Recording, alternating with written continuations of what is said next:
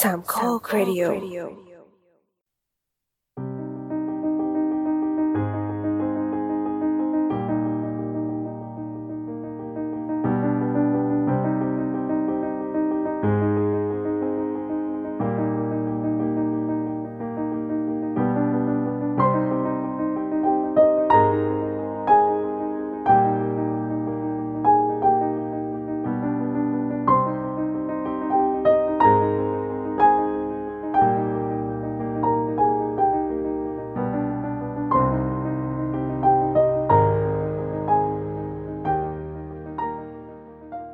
สวัสดีครับ นี่คือรายการ The Opening Credit พอดแคสต์เกี่ยวกับหนังที่จะเปิดมุมมองใหม่ๆ ที่มีต่อหนัง โดยหยิบยกประเด็นต่างๆ ที่น่าสนใจมาพูดคุยแบบเป็นกันเอง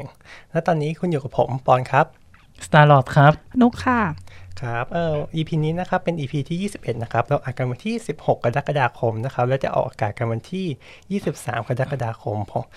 เอ่อ2020 นะครับ เย่อันนี้เป็นความแปลกใหม่นิดนึงตรงที่ เปลี่ยนบรรยากาศ ใช่แล้วก็แบบเสียงเราแบบว่าชัดมาก ดี นะครับ ก็คือว่าวันนี้เรามาอัดกันนอกสถานที่ แล้วก็คือเรามาอัดกันที่สตูดิโอของ Room 508 นะครับเยี่ยมอันนี้เขาไม่ได้สปอนเซอร์นะ อันนี้เรามาเองอืม อุปกรณ์เขาโปรมากเนาะ โอ้จริง เราอยากได้สักชุดหนึ่งมีไว้ที่ห้อง มาก แต่ก็คิดว่าเธอถ้าเกิดมันมีอยู่ที่บ้าน ฉันก็ใช้ไม่เป็นอยู่ดีปะ ๆ สงสาร อันนี้คือมันมีความพิเศษอีกอย่างหนึ่งของ EP นี้คือเป็น EP แรกที่เรามาคุยแบบเจอหน้ากัน ไม่อยากเจอ เอ๊ะ ก็เป็น EP แรกที่แบบเรามาเจอหน้ากันแต่หมายถึงว่า ไม่ใช่ก่อนหน้านี้เราไม่เคยเจอหน้ากันเลยนะ คือเราเคยเจอหน้ากันมาก่อน ตามแบบว่าดูนงดูหนังกันอยู่แล้วลอกสมอกสื่อ แต่ก็คืออันนี้คือเป็นการอัดครั้งแรกที่แบบมาเจอหน้ากันจริง ๆ ไม่อยากเจออยู่ดี โอเค ต้องเท้าความก่อนเนาะจาก EP ก่อนหน้านี้ ใช่แล้วว่าเราพูดกันถึง เรื่อง สกาล่า สการ่า ที่เพิ่งปิดตัวลงไป ใช่ ก็เป็น stand alone แห่งสุดท้ายเนาะ ใช่แล้ว เสียใจไหม ก็ ก็ตามนั้นแหละ ก็ไปฟัง EP ที่ที่ เรา 20 ได้ พูด ค่ะ ความรู้สึกไปหมดแล้ว ใช่ ใช่ค่ะ เราพลั้งพลูทุกอย่างและความทรงจำ ใช่ แต่ EP นี้เราจะไม่ได้มาคุยเรื่องความทรงจำถึงโรงหนัง Stand Alone เราจะมาคุยกันด้วยเรื่อง เกี่ยวกับโรงหนังอยู่ดีนั่นแหละ อ่าฮะ แต่คือเป็นอีกรูปแบบหนึ่งอาจจะเป็นอีกมุมมองหนึ่ง อันนี้วันนี้อาจจะมาในเชิงกฎหมายนิดนึง ไม่รู้จะนิด ไม่ หรือ ไม่ เปล่า ไม่นิดน่ะ ดูแล้วท่าทางจะเยอะ จากการเตรียมข้อมูลมารู้สึกว่าอืมไม่ค่อยนิดเท่าไหร่ มีความจริงจังมาก มากๆ นั่นแหละก็คืออาเท้าความจากคราวที่แล้วเนี่ยที่เราพูดกันถึงเรื่อง stand alone แห่งสุดท้าย ปรากฏว่าพอผ่านมาสักแป๊บเดียวเอง ก็มีอีกที่หนึ่ง ก็ได้เคลมตัวเองว่าเป็น stand alone ปีดที่ไหนไม่บอก นั่นแหละก็เลยเอ๊ะ ตกลงไอ้คำว่า stand alone นี่มันคือยังไงกันแน่ อ่าฮะ ก่อนอื่นเราก็ต้องมาดูกันก่อนว่าอะไรคือโรงหนัง โรงหนังคืออะไร เป็นอันดับแรกเนอะอืมถ้าเกิดตามพระราชบัญญัติ ภาพยนตร์และวิดิทัศน์ปี 2551 เขาได้ระบุเอาไว้ว่าในมาตราสี งานกฎหมายจริง ๆ ด้วย ได้ เห็ ยิน นปะ เสียงพลิกกระดาษด้วยนะ โอ้ยได้ยิน รู้สึกซีเรียสเลยอ่ะ พอมีเสียงพลิกกระดาษแล้วรู้สึกซีเรียสอ่ะ เฮ้ย เรื่องกฎหมายมันละเอียดอ่อนมันมันต้องอ่านนิดนึง เออ เราไม่สามารถที่จะพูดอะไรที่มันแบบ ไม่ชัดเจน เออ ได้ ที่ข้อความมันไม่ตรงได้ไง ใช่ ใช่ ดูมีความ ซึ่ง ซี ป เรี ก ยส ติ มาก แล้วเนี่ย ทุก ว ๆลตอนเราจะคุยกันแบบ ใช่ปกติเราจะอะไรวะ ร่า อัด เริง อัดกันโดยที่ไม่มีโพยอ่ะ ไม่สิ เราอย่าบอกอย่างนั้นสิ เรามีโพย แต่พูดถึงว่าเราเรามีข้อมูลอะไรแล้วก็พูดกันแบบสบายๆ ไม่ต้อง ใช่ ซีเรียส เพราะก ตอ ฎ น ห นี้ มายนี่ฉันเกรงขึ้นมาเลยเนี่ย แล้วทำ ซี ไม เรียส ต้องมา เลย เกรงกันที่ EP นี้ด้วยวะ สนุกดี อ่ะอ่ะ มีความเลเชอร์เบาๆ และคืออะ ตำแหน่งการนั่งตรงเนี้ยเหมือนคือมาเลเชอร์โดยเฉพาะเลย ใช่ เพราะถ้าเกิดสมมติว่าอ่า ทุกคนต้องจินตนาการภาพว่า โต๊ะ นุกกับจ่าจ่า จะนั่ นั่ ง งตรงข้ามใช่ นั่ นั่ ง ง ติด ข้างๆ กั กัน นและปอนจะนั่งตรงข้ามเราเหมือนกับเราเป็นนักเรียน แล้ว อะ เขานั่งคนเดียวที่อีกฝั่งของโต๊ะ ใช่ ก็คือเหมือนกับเรา เหมือน สอง เขาเป็น คน ติวเตอร์อะ เออมามามานั่งติวอ่ะ ติวกฎหมายไปสอบอะไรแบบนี้ เหมือนเราติวอยู่กลางห้างก็ได้ ใช่ แต่แค่มันเงียบเป็นพิเศษอ่ะกลับมากลับมา อ่าฮะก็คือโรงภาพยนตร์หมายความว่า สถานที่ฉายภาพยนตร์ดังต่อไปนี้ ทั้งนี้เท่าที่มีได้อยู่ในภายใต้บังคับตามกฎหมายว่าด้วยการประกอบกิจการกระจายเสียงและกิจการโทรทัศน์งงไหม ไม่งง อือหืออ่ะตามทันนะ วงเล็บหนึ่ง อาคารหรือส่วนใดของอาคารที่ใช้เป็นสถานที่สำหรับฉายภาพยนตร์ วงเล็บสองวงเล็บสองสถานที่กลางแจ้งสำหรับฉายภาพยนตร์ วงเล็บสามสถานที่อื่น ๆ ที่กำหนดในกฎกระทรวงอืมก็คือหลักๆก็คือว่าเป็นสถานที่ ที่ ก็ ไป คือ ฉายหนัง ใช่ที่สำหรับไปฉายหนัง ก็คือนั่นก็คือเรียกว่าโรงภาพยนตร์แล้วอืมหรือแม้กระทั่งกลางแจ้งก็ได้ก็คือโรงหนังกลางแปลงอ่ะ ก็ถือเป็น อืม โรงภาพยน อื ต ม ร์ ก็ถือว่าเป็นโรงภาพยนตร์ ตามประมวลกฎเออตามพระราชบัญญัตินี้ อย่างไดอินก็ได้เนาะไดอินอะ ใช่ใช่เพราะว่ามันฉาย อิน แย่ ออกเสียงให้ชัดเจน drive in ใช่เออ ใช่ช่วงนี้มันก็มีลง ใช่แล้ว drive in เนอะที่ผ่านมา ราคาตั๋วเท่าไหร่นะสองพัน จริงเหรอ ใช่ เอ๊ะสองพันหรือพันสอง สองพันไม่ใช่เหรอ จำไม่ได้เหมือนกันมัน มั มัน น สอง มันมีมันมีเลขสองอ่ะ ของ SF อ่ะสองพัน ต่อคันหนึ่ง ใช่ต่อคัน อืม แต่ถ้าเกิด แล้วก็ เป็นของเมเจอร์เหมือนมันกึ่งกึ่งๆเล่นเกมไหมไม่ได้แบบว่า ใช้ ให้ เอ็ ดู ม จริง เจน จังอะ พอยแรกเท่า อื ที่ ม เรารู้มานะ มันเหมือนถ้าเกิดของฝั่งเมเจอร์จะเป็นการตลาดมากกว่า อืม อืม เป็นการโฆษณามาก แต่มัน กว่า ก็แอบแพงไปอยู่ดีอะจริง ๆ อยากลองอะตอนที่แบบรู้อะ อืม แต่ ตอน ว่า ที่รู้ก็อยากลอง แต่เห็นราคาแล้วก็เออไม่ลองก็ได้ ตอนแรกนึกว่าจะถูกกว่านี้ เราจะเอารถคันไหนไป อืม เราจะเอารถคันไหนไป มีค่ะ โอ้โห มีหลายคัน ไว้ แล้วมันจำกัดคนต่อคันไหมว่า สองคน อ๋อ จ้ะอย่างนั้นก็ถือเป็นโรงหนังกลางแจ้ง ใช่ แต่ว่าเนาะเขาต้องต่อท่อแอร์เพิ่มทำลำโพงอะไรเพิ่ม อืม อืม ใช่แล้ว มันไม่ได้มี economy of scale อ่ะ มันจัดครั้งเดียวไงต้นทุนมันเลยสูง ใช่ แล้วก็อาจอย่างที่เมื่อกี้เราบอกไปเนอะเรื่องของโรงภาพยนตร์ ก็คือว่าเป็นสถานที่หรืออาคาร ส่วนใดของอาคารก็ได้ก็คือแบบที่มันอยู่ในห้าง อย่างนั้นมันก็นับอือือ ม หือ อันนี้คือตามนิยามของประมวลเออโทษที นิ พระ ยาม ราชบัญ พ ญั ระ ติ ราชบัญญัติภาพยนตร์อ่าแต่มันมีอีกอันหนึงของพรบควบคุมอาคารปี 2522อืมเขาได้บัญญัติอีกแบบหนึ่งไว้ก็คือโรงมหรสพ อ่าฮะ อ่าฮะอันนี้คือเป็นการเรียกรวมๆก็คือเรียกรวมๆถ้าเกิดของตามพรบควบคุมอาคารเขาจะหมายความว่า โรงมหรสพ หมายความว่าอาคารหรือส่วนใดของอาคาร ที่เป็นสถานที่สำหรับฉายภาพยนตร์ แสดงละคร แสดงดนตรี และงานเล่นเรื่องอื่น ๆ ที่มีวัตถุประสงค์เพื่อเปิดให้สาธารณชนเข้าชม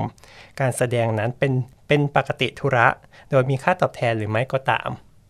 อืมฮึ อืม ถ้าเกิดลองมหรสพก็จะมีความกว้างกว่าไง คือเป็นทั้งใช้ภาพยนตร์ แสดงละคร แสดงดนตรีหรืองานเล่นเรื่องอื่น ๆ และก็ต้องเปิดให้สาธารณชนเข้าชมได้เป็นปกติธุระด้วย เย่ อือหือ ชอบ ส ภษ ถานที่ที่ฉัน เอะ ชอบ อืม จริง ชอบภาษาเนาะปกติธุระ เออ ภาษา มันมี กฎหมาย แบบภาษากฎหมายอ่ะ มันจะ มันเป็น ส ภา วย ษาที่ที่ที่คนทั่วไปเขาไม่พูด ใช่ แสดงว่าโรงภาพยนตร์ก็จะต้องเป็นสับเซตของโรงมหรสพ ใช่แล้วค่ะ ถูกต้อง แต่มันก็จะมีพวกที่แบบทำออกมาเป็นแบบเขาเรียกว่าอะไรมัลติฟังชันเนาะสามารถชมภาพยนตร์ได้ สามารถแสดงละครได้ สามารถแสดงคอนเสิร์ตได้ในที่เดียวอะไรประมาณนี้ ใช่อันนี้ก็เลยเรียก ซึ่งจริง ๆ สกาล่าก็เป็นแบบนั้นนะแต่ก่อน อืมเอามันก็เป็นมัลติฟังชันเนาะ ใช่ เออ ก็ เมื่อ คื ก่อ อนลงมห เมื่อ ร ก่อน สพ ที่มันมีเดี่ยวมาแสดงใช่ไหม อ่า ใช่ ใช่ แล้วเพราะมีมันก็เคยมีคอนเสิร์ตมาแสดงที่สกาล่าแล้วมันก็ อืม เคยมี รัน ละ เว ครเว ย์ ที เออ แล้วก็มีแบบมีทำรันเวย์ต่าง ใช่ใช่นั่นแหละมัลติฟังชันเวอร์ ทำรันเวย์นี่เหรอ รันเวย์แฟชั่นนี่เหรอ ๆ ใช่ใช่ มันเดินได้ อ๋อ เดิน เดินตรง ข้าหา โถงเอ้ยเดินตรงทางเดินกลางไง อืม อื เอ ม วีอะไรวะ everywhere is runway ป่ะ ใช่ใช่ ทุกๆที่ทุกๆที่คือรันเวย์ ถูกต้อง โดยเฉพาะกระเทยเดินได้ หมด ขอให้มีผ้า ใช่ นั่นแหละแล้วทีนี้ การที่จะทำโรงหนังได้นั้น มันก็ต้องมีกฎหมายมารองรับอีก ก็คือ กลับมาที่พรบภาพยนตร์เนาะมาตรา 37 ห้ามผู้ใดประกอบกิจการโรงภาพยนตร์โดยทำเป็นธุรกิจหรือได้รับผลประโยชน์ต่อบแทน เว้นแต่จะได้รับอนุญาตจากนายทะเบียน วาย ก็คือต้องขอจดทะเบียนก่อน ถูกต้อง ถ้าเกิด ว้าย จะทำโรงหนังก็ต้องทำเป็นการจดทะเบียนก่อน จดทะเบียนในที่นี้คือ จดทะเบียนขออนุญาต ในการจัดตั้งโรงหนัง ใช่ มีวิธีไหม จดครบไหมคะ ไว้ บางที่ก็ฉายหนังแต่ไม่ได้จดก็มีเนอะพวกโรงหนังเล็ก บาง อันนี้ ที่ ก็ไม่แน่ใจ อืมเออจะเรียกว่าไม่แน่ใจได้ไหมเพราะว่าถ้าเกิดตามตามหลักนะ ก็คือใบประกาศใบที่อนุญาตอ่ะเขาต้องแปะในที่แสดงที่เห็นได้ชัดเจน นะ ตามกฎหมายระบุอย่างนี้เลยนะ อุ๊ย ต้องให้เห็นได้ชัดเจน เออ จะโดน เคย ฟ้องไหมอ่ะ เคยเข้าโรงเคยเข้าโรงใหญ่ ๆ แล้วเขาแปะตรงทางเข้าโรงอ่ะ ใช่ใช่นั่นแหละ เคยเห็นเขาอยู่เหมือนกันก็เลยไปยืนดูตอนหนังจบบางทีก็ไปยืนดูแป๊บๆหนึ่งว่ามันมีใบอนุญาตต่าง ใช่ เพราะว่าคือในกฎหมายเขาระบุเลยว่าต้องแปะให้เห็นชัดเจน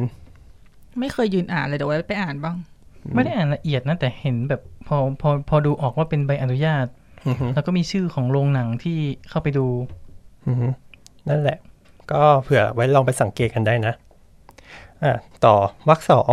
ใบอนุญาตนั้นให้ออกสำหรับโรงภาพยนตร์แต่ละโรง ยกเว้นใบประกอบอนุญาตกิจการภาพยนตร์ตามวงเล็บ 2 ของบทนิยามคำว่าโรงภาพยนตร์ในมาตราที่ 4 ให้ใช้ได้ทั่วราชอาณาจักร อ่ะก็กลับมาที่มาเมื่อกี้วงเล็บ 2 คืออะไร วงเล็บ 2 ก็คือสถานที่แกงกลางแจ้งอืมก็คือถ้าเกิดสมมติสถานที่กลางแจ้งอย่างเงี้ยก็คือเจ้าตัวก็แค่ไปขอใบเดียวก็คือใช้ได้ทั่วราชอาณาจักร แต่ถ้าเกิดเป็นโรงที่อยู่แบบว่าตามอาคารอย่างเงี้ย ก็คือใช้ได้เฉพาะโรงแต่ละโรง ก็คือว่าสมมติมีในนั้น 10 โรง ก็ต้องไปขอสิบใบ ถูกต้อง อืม เพิ่งรู้นะความรู้ใหม่ ตอนแรกเข้าใจว่าแบบ เออ สาขาหนึ่งก็แบบแปะเอาไว้อันใบเดียวอะไรอย่างนี้ อืม ไม่ได้ ว้า ก็ ว เคยเห็นอยู่สองสามโรงแล้วก็ไม่แน่ใจว่าเขาจะแปะทุกโรงไหมแสดงว่าเขาต้องแปะทุกโรงแน่เลย ใช่ ก็อาจจะแบบว่ากระจายไปแปะที่อื่นไม่ให้แบบ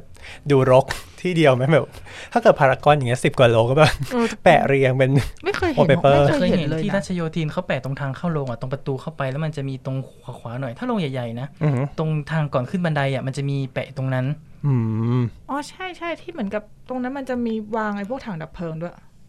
น่าจะประมาณนั้ เอน อน่าจะตรงนั้นมันจะเหมือนกับจะมียืนบางทียืนยืนรออยู่ไงยืนเล่นมือถือก่อนที่จะเข้าไปนั่ง อืมมันก็ไม่ใช่ที่ที่แบบต้องต้องสวยไง เป็นที่ไว้ใช้ใช้งานบ้างก็ได้อะไรอย่างงี้ อืม เหมือนจะเคยเห็นอันนี้ที่คอเทีย อ๋อ คุ้นๆ มา นะ คุณคุณแล้ว อืม นั่นแหละ ถ้าเข้าโรงหนังครั้งหน้าเราก็ไปยืนดูกันเนาะ ไปยืนมาดูว่าที่นี่มีใบอนุญาตหรือยัง แล้วพนักงานก็จะมายืนกดดันว่าไปได้แล้วจะทำความสะอาด ดูก่อนที่หนังจะเริ่มสิ อ่าฮะนั่นแหละ อ่ะทีนี้เมื่อกี้ที่ Star Lord พูดเนะถามว่าวิธีการ การขอ ใช่ใช่ ต้องขอเป็นยังไง อ่ะเราก็ต้องมาดูอีกกฎหมายอีกตัวหนึ่งก็คือกฎกระทรวงว่าด้วยการขอและออกใบอนุญาตประกอบกิจการภาพยนตร์ ปี 2552 ก็คืออาศัยตามพระราชบัญญัติก่อนหน้านี้ก็คือพระราชบัญญัติภาพยนตร์ออกก็คือก็คือถ้าเกิดตามลำดับชั้นของกฎหมายเนี่ยก็คือพระราชบัญญัติก่อน แล้วก็พอออกพระราชบัญญัติเสร็จปุ๊บก็ต้องออกกฎกระทรวงตามมา อือหือ เพื่อที่แบบ วิชา cover สังคม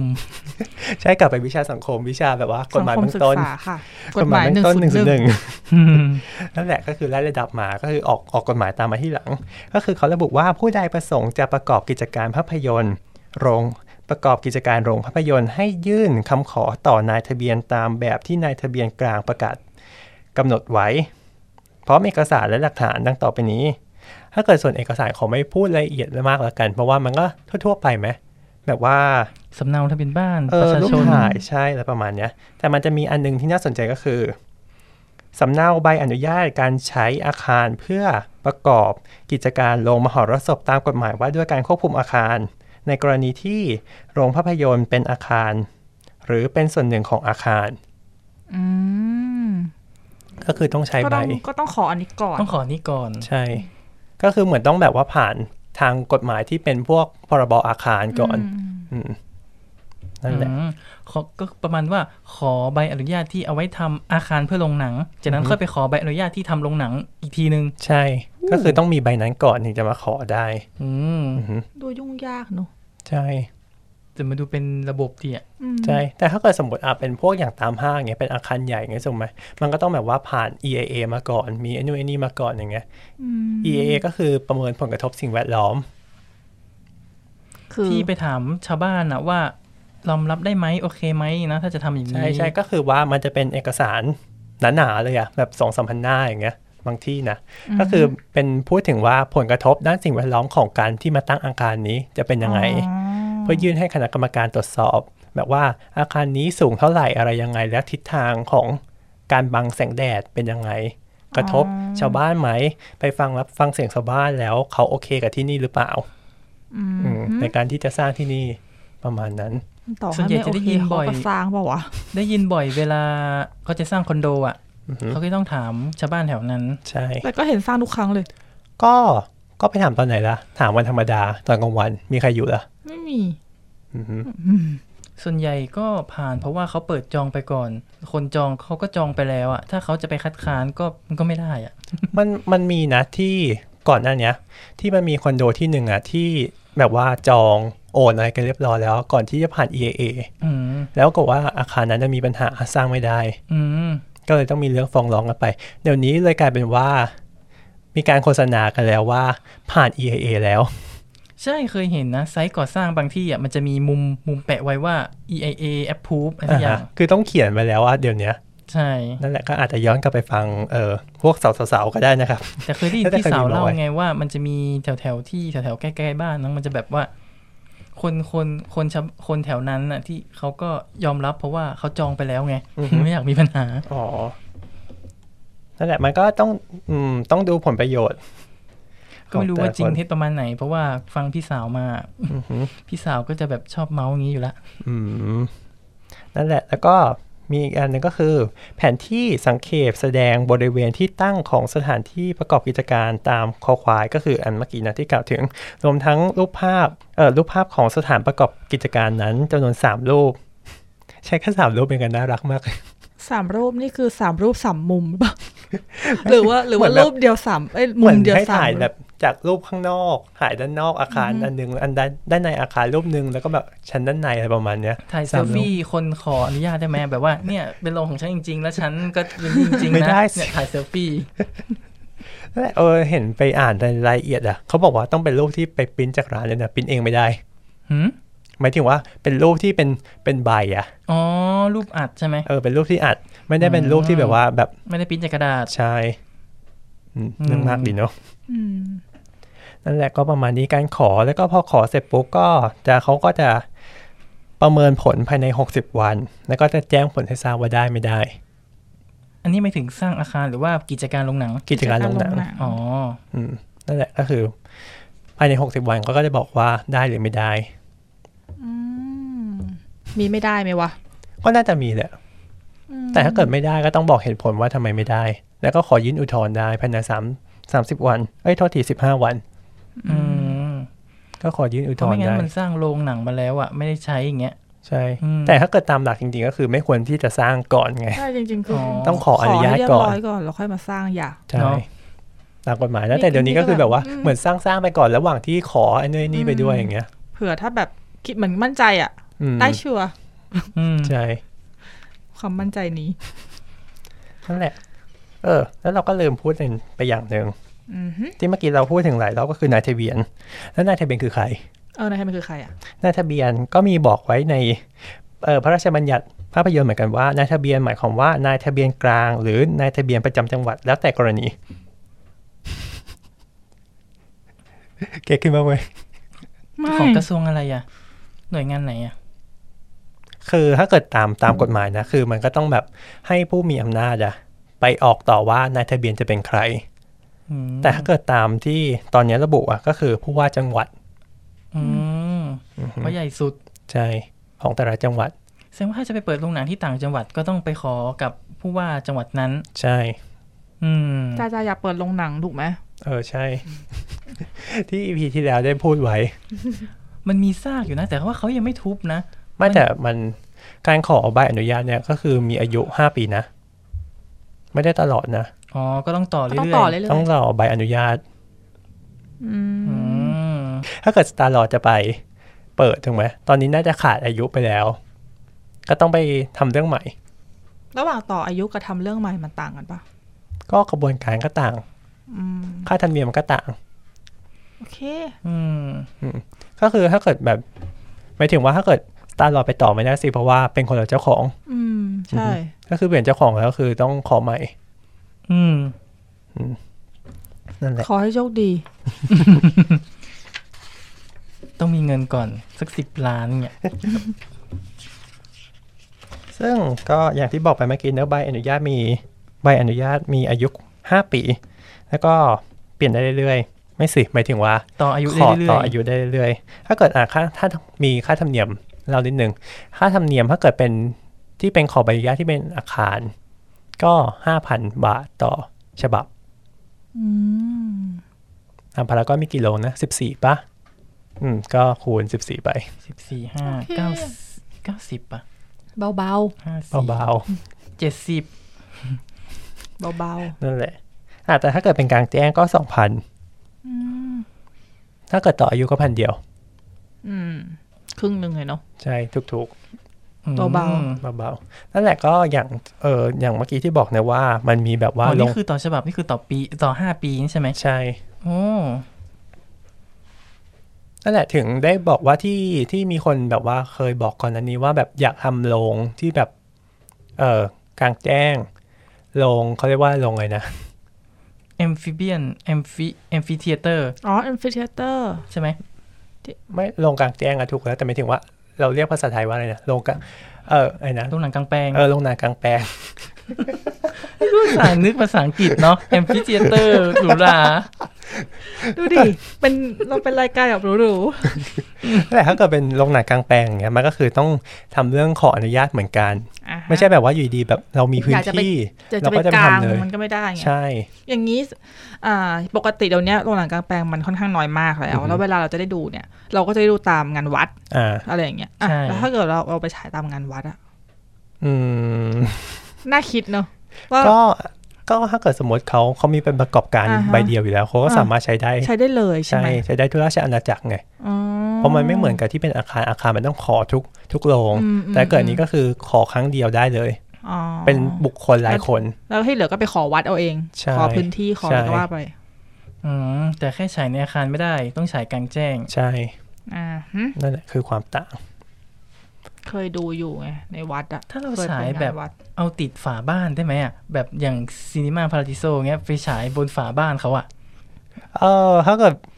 มันต้องดูว่ามันเพื่อการค้าไหมมันต้องย้อนกลับไปที่กฎหมายเมื่อกี้ไง เนาะ ใช่ว่า แต่จริงๆในซีนีมาพาราไดโซคือการค้านั่นน่ะ ใช่ แต่เขาทำเพื่อดราม่าไงทำให้รู้สึกแบบ อุ้ยแบบเขาดีจังอะไรอย่างเงี้ยแบบอุ๊ยซึ้งอะไรอย่างงี้ ก็อย่างที่เมื่อกี้บอกก็คือบอกว่าห้ามตามกฎหมายมาตรา37นะก็คือห้ามผู้ใดประกอบกิจการภาพยนตร์โดยทำเป็นธุรกิจ และได้รับผลประโยชน์ตอบแทน อืม อืม ธุรกิจและได้รับผลประโยชน์ตอบแทนก็แสดงว่าถ้าเกิดสมมติเราฉายฟรี อืม ๆก็ไม่เสียหายหรือเราฉายเองในบ้าน หรือฉายให้ดูกับคนข้างบ้าน อืม แล้วไม่ได้เก็บตังค์ อืม ก็ฉายได้ อืม แต่นี่ยังไม่ได้พูดถึงกฎหมายลิขสิทธิ์นะ ถูก อืม อืม เรายังไม่พูดถึงเรื่องกฎหมายลิขสิทธิ์และการนำมาฉาย ใช่ ว่านั่น แต่ ถู พูด ก ถึงว่า กฎหมายหรือ พูด เปล่า ถึงว่าถ้าเราฉายแต่ไม่เก็บตังค์ก็ไม่ ใช่ ผิดไม่ผิดพระราชบัญญัติโรง นี้ หนัง เฉพาะนี้อันนี้ อืม แต่ แต่ ไปผิดกฎหมายอื่น ถูกใช่ ต่อ นั่นแหละ ค ค รั รับ ซับซ้อนเนอะ ใช่ ดูมีอะไรซ้อนไปซ้อนมาเยอะ มัน ใช่ ไม่ได้ง่าย มันไม่ใช่แบบว่าอยู่ดีแบบคุณมีโปรเจคเตอ ๆ ร์แล้วก็ เอ แบ อบ ว่าเอา ฉาย ไป เล ฉาย ย ได้ อะไร เลย อย่างนี้ ให้อย่างนั้นดูที่บ้านนะคะ แล้วที่ ก เค รุ ยเห็ ณาน เก็บ คาเฟ่บางที่เขาแบบฉายหนังให้ดูในร้านนี้ก็ไม่ได้ใช่ไหม ไม่ได้ ก็เหมือนที่เราคุยกันใน EP หนังเถื่อนนะว่าการแบบว่าพวกฝ่ายที่เราเอามา เราเอามาจากไหนอะสมมติว่ามาจาก Netflix อย่างเงี้ย ถ้าเกิด Netflix มันก็สำหรับดูแค่ในครัวเรือนอยู่แล้ว เน็ตฟ i ิเขาก็จำกัดมีข้อจำกัดอยู่เหมือนกันเนาะ ใช่ ว่าเขาจะไม่ให้ใช้อย่างอื่นเลย ใช่ ไม่ให้ใช้เชิงพาณิชย์ไม่ให้ใช้แบบเพื่อการค้าหรืออย่างเงี้ย ก็คือใช้เพื่อแบบว่าครัวเรือนล้วน อือฮึ ๆมันก็คือดูได้แค่ในครอบครัว เท่านั้น ย้อนกลับไปฟัง EP หนังเถื่อน หนังเถื่อน ได้ ค่ะ เราต้องขายทุก EP ไม่ต้องห่วง เราทำกันอยู่ ได้แต่ กี่ EP ปี ห เอ นึ่ง อมีมีอะไรขายได้ขายหมด ถ้าเหมือนมาทำมาเป็นร้อย EP แล้วต้องขายของเก่าๆเปล่าเลย20 EP 20 EP ก็ ขา ขาย ย ได้เรื่ ค่ะ อย นั่น ๆ แห ก็ ละ เรื่องหนังอ่ะมันเป็นเรื่องใหญ่ๆ ที่เวลาเราพูดเรื่องไหน มันก็จะลิงก์กลับไปเรื่องนั้นเรื่องนี้ได้เสมอเนาะ ใช่ใช่ อืม นั่นแหละก็ถึงได้มีรายการเราไง ใช่ค่ะ ที่จะแบบเจาะประเด็นนู่นนี่เอามาคุยได้เรื่อย แล้วก็เชื่อมโยงไปเรื่องอื่นได้อีก ๆ ใช่ แต่ไม่ออกทะเลนะ เรายังคง มั้ง เรา กลั ยั บมาค่ะ ง กลับมา เรา ค่ะ ยังคงอยู่อยู่ อยู่ในท็อปปิกนะ ใช่ ถึงไหนละ เมื่อกี้ถึงไหนแล้วนะ เรื่องการขอ อ่ เนอะ ฮ อ่าฮะอ่าถ้าเกิดสมมติมาเรื่องการขอต่อนิดนึง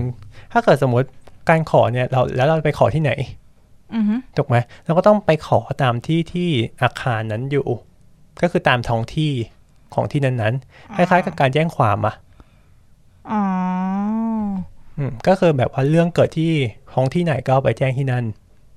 อืม อือฮึถ้าเกิดอย่างกรุงเทพก็ให้ยื่นกับสำนักงานคณะกรรมการวัฒนธรรมแห่งชาติ อื มันคือ ก็ค่อน จะอธิบายยังไงดีอะ ก็เป็น กองเซนเซ เอ่อ อร์ แต่มันไม่ใช่กระทรวงวัฒนธรรมถูกไหม มันอยู่ เป็นหน่วยงานย่อย มันอยู่อันเดอร์ของกระทรวงวัฒนธรรม อ๋อดูย่อยเยอะเนอะแบบ คือแบบกว่า ถ้าเกิดสมมุติว่าฉันเกิดสนใจจะทำโรงหนังขึ้นมาแล้วแบบ โอ้โห แล้วถ้าเกิดฉันขอผิดที่อะ เขาก็ไม่ คือมัน เอ่อเขาไม่รับ คง ยื่นเรื่องไหม ทำให้ คือแบบมันดูยุ่งอะ พนักงานคงจะหน้าเหวี่ยงใส่ไปไปแผนกนู้นค่ะ เชิญค่ะ ผิดที่ค่ะ จริงผิดที่นะน้อง นั่นแหละแต่ถ้าเกิดเป็นที่ต่างจังหวัดก็ให้ยื่นกับเออสำนักงานวัฒนธรรมจังหวัด ก็จะอยู่ในพวก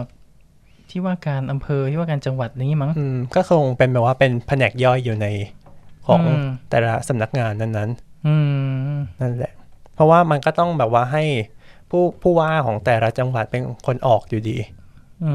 ม อืม ไอซี ซึ่งมันมีปัญหาด้านกฎหมายตรงนี้นิดนึง คือกฎหมายไม่ได้ให้อำนาจว่าผู้ว่าจังหวัดสามารถมอบอำนาจให้แก่บุคคลอื่นทำแทนได้ เช่น รองผู้ว่าจังหวัดอย่างนี้เป็นต้น เก็ตไหม ยัง ก็คือว่าม อบอำนาจไม่ได้หรือได้นะ มอบอำนาจไม่ได้ ไม่ได้ แสดงว่าต้องเป็นผู้ว่าเลย คนเดียว อืม โอ้โห ซึ่ง ถ้าผู้ว่าง าน ไม่ว่างใช่ไหมเราก็ต้องรอ เเราก็ต้องรอถูก ใช่ ปะ ซึ่งงานผู้ว่าไม่ได้มีแค่สำหรับ มัน การ เป็น เป็น เอกสาอรย่างเดียว อย่างเดียว ใช่ อืมนั่นแหละอัน วั นี้คือ วั เป็นปัญหา วั ทางกฎ วัน หมาย หนึ่งต้องเซ็นต้องเซ็นอนุมัติกี่อย่าง อืมกี่เรื่องอะ อืม คิดดูแบบ า บ งทีก็ต้อง ข อ อ อก อนุญาต พื้นที่ ต่างๆ ไปประชุมไปนู่นไปนี่ ถูกนั่นแหละอันนี้คือเป็นปัญหาทางกฎหมายนิดนึงคือมันไม่ไม่มีความยืดหยุ่น ที่แบบ อ่า ว่าสามารถแบบว่าให้พวกแบบเอ่อรองผู้ว่าหรือในายอำเภอหรือว่าวัฒนธรรม เซ็น จังหวัด แทน มา เลย ทำ ไม่ได้ แทน เลย ให้ อืม ใช่ไม่ได้ก็คือต้องเป็นเขา เขาคงมองว่ามันเป็นเรื่องใหญ่อะเนาะ แต่มันก็หมายถึงว่าภาระเขาเยอะอยู่แล้วไหม อืม อันนี้คือมองในด้านภาระนะ ถ้าถ้าเกิดเป็นพี่มองพี่ก็คงมองว่า คือมันเรื่องใหญ่มันก็ใช่เว้ยแต่ว่า แต่มันมันมีคนที่สามารถทำหน้าที่จุดนี้ได้ แทนได้ ได้ ใช่ อืม เหมือนแบบไอ้นะถ้าเกิดเราไปทำแบบประชาชนอย่างนี้ใช่ไหม อืม ไอ้นะนายอำเภออะไรเงี้ยก็ไม่ต้องเซ็นเองก็มีคนแทนให้ได้ ใช่ บางทีแบบประชาชนดันให้ได้เว้ย ให้ความสำคัญผิดปะวะ อันนี้ก็สำคัญไงเออสเกล ถ้ การสร้างอะไร ถ้าถ้าคนมาขอทุกวันแล้วแบบต้องรอในอำเภอเท่านั้นแล้วเกิดวันนี้ในอำเภอท้องเสียไม่มาเงี้ยเราก็จะไม่ได้แบบประชาชนนี้ใช่ไหม อืม ใช่ เขาคงให้แบบอย่างเงี้ยเพื่อความสะดวก อาจจะ คืออันนั้นแบบ ปัจเจกบุคคลกับ เออมันจะมีกา โร โรง ง ห หนั นัง ง มันไม่ได้ อำนาจ มีแบบเยอะมากนี้หรือเปล่าโรงหนังไม่ได้มีคนมาขอแบบทุกวัน ก็อาจจะ อาจจะแบบสิบปีมีมาขอที่นึง ไม่น่านะ ก็เมเจอร์ก็ออกหมายถึงว่าทำลงใหม่เรื่อยๆ ของแต่ละจังหวัดถูกไหม อืมขุด แสดงว่าเขา ดอกห็ด น่าจะดีลดีลดีอ่ะมีทีมกฎหมายทีมอะไรที่แบบเขา ทำลงหน้าไว้ ใช่ ไปเตรียมให้พร้อมอะไรอย่างนี้ แหมเขา เขาระดับไหน ประสบการณ์โชคโชน นี่แสดงว่าในกรุงเทพน่าจะสะดวกกว่าไหม เพราะว่ามันไม่ต้องไปถึงแบบผู้ว่ากรุงเทพ เพราะมันมีสำนักงานคณะกรรมการของเขา ใช่ ทำหน้าที่โดยเฉพาะ ใช่ก็จะไวกว่า น่าจะสะดวกกว่า อืมแต่ในกรุงเทพยังเหลือที่ไหนให้ทำลงหนังได้อีก หนองจอกไหมไกลดี นอกจอกปัจจุบันยังเป็นท้องนาอยู่เลยนี่ บางขุนเทียนงี้มีแต่ เพราะแต่ว่าไปหนอกจอก แถ นี่ก็แบบวา บ งขุนเทียนก็มีโรงหนัง พระรามสองใช่ไหม ใช่แล้วเซ็นทรัลพระรามสองนะ แล้วก็ อืม เดอะพอร์ตอะไรนี้หรือเปล่าใช่ไหมอู้เยอะ มี เดี๋ยวนี้ล้มไปทางไหนก็มีโรงหนั ง จริง เหมือนร้านกาแฟ อืม เออมันเยอะหมายถึงในกรุงเทพนะเยอะเยอะ อ่าฮะ เออต่างจังหวัดก็เริ่มเยอะแล้วนะในหลาย ๆ ที่ ก็เหมือนอย่างน้อยมันต้องมีแบบสักที่ที่ประจำจังหวัดแล้วมั้ยเกือบทุกจังหวัดเกือบมีครบแล้วเนอะ ใช่ เกือบ ใช่ เกือบแต่บางจังหวัดไม่มี บางจังหวัดมันจะไม่ใช่โรงใหญ่อะมันจะไม่ใช่โรงของค่ายใหญ่จะเป็นแบบโรงของสายหนังอ่ะ อืมอืมอืม อืม แต่บางจังหวัดก็สายหนังก็ล้ม แล้วก็ ไม่มี ล เล ง ย ลง ไม่มี ใหญ่ เลย เข้า ก็ มา มี เข้ามาเทคต่อ อย่างบ้านเกิดของสตาร์ลอดก็เหมือนกัน ตอนแรกเป็นสายหนังอ่ะเขาครองโรงอยู่ประมาณหนูสิบกว่าปี จนกระทั่งค่ายใหญ่เขาก็ไปเทคโอเวอร์ต่อ แต่ยังไม่ได้กลับบ้านไปสักทีเลยอ่ะ เพราะว่าตอนเขาเปิดใช่ไหมเขาเปิดประมาณเดือนมกราแล้วกุมภาก็โควิด อ๋อ ก็เลยไม่ได้กลับบ้าน อยากกลับไปดูเหมือนกัน ไปไปเดินดูนะ อ่าฮะ เพราะยังไม่รู้จะดูหนังเรื่องอะไร ไม่มีอะไรให้ดูช่วงนี้ แต่พูดถึง โรงหนังตรงนั้นตรงนั้นเขาก็เลือกหนังมาใช้ได้อยู่ อืมอืมก็คือแบบยังไงดีไม่ถึงว่ามันก็ยังที่นั่นยังเป็นระบบสายหนังอยู่เนอะ อ่าฮะ ถ้าเป็นต่างจังหวัดน่าจะสายหนังช่วยอยู่มั้ง อืม เรายังไม่ค่อยรู้เรื่องนี้อย่างละเอียดเท่าไหร่เนาะ ใช่ เป็น EP ที่เราอยากทำมาก ๆ EP ก็อยาก หนึ่ง คุยมากเลยเรื่องสายหนังเนี่ยแบบ แต่ว่า หา เรายัง หาหาคนที่เป็น ยัง เอ็ก ไม่มี ซ์เพ ข้อ ร มู ก่อน ลที่ชัดเจน แน่น พ พ อ อ